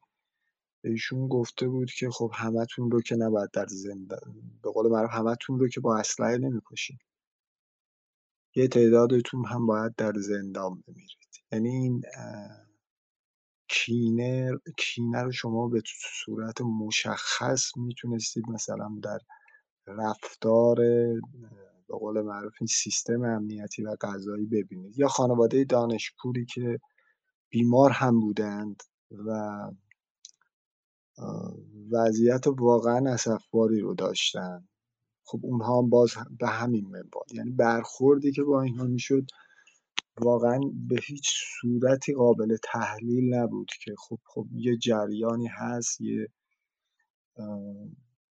مجموعه هست که حالا شما با این مجموعه مخالفید. اوکی. حتی چیزی آقا می‌خوایم محاکمه هم طرف رو بکنیم. خب این میزان حکم یعنی بابت چه کاری تو میای و حکم اعدام رو به یک فردی میدی؟ آیا اون فرد دست به اسلحه برده؟ آیا کسی رو مثلا کشته؟ واقعا اینها خب بر من قابل هضم نبود و تو طول این سال هم دیدم این زندانی هایی که حالا وابسته به این مجموعه بودند خب خیلی شدید باشون برخورد شد. خیلی هاشون واقعا زندگی هاشون متلاشی شد و میگم برای خود من واقعا قابل هضم نبود. احساس کردم حالا چون در مورد خانم زهتابچی صحبت شده من لازم اینجا این کامنت رو حتما بذارم. با همرسانی کامنت ها و لایکاتون به گسترش آگاهی کمک کنید. دکمه subscribe یادتون نره.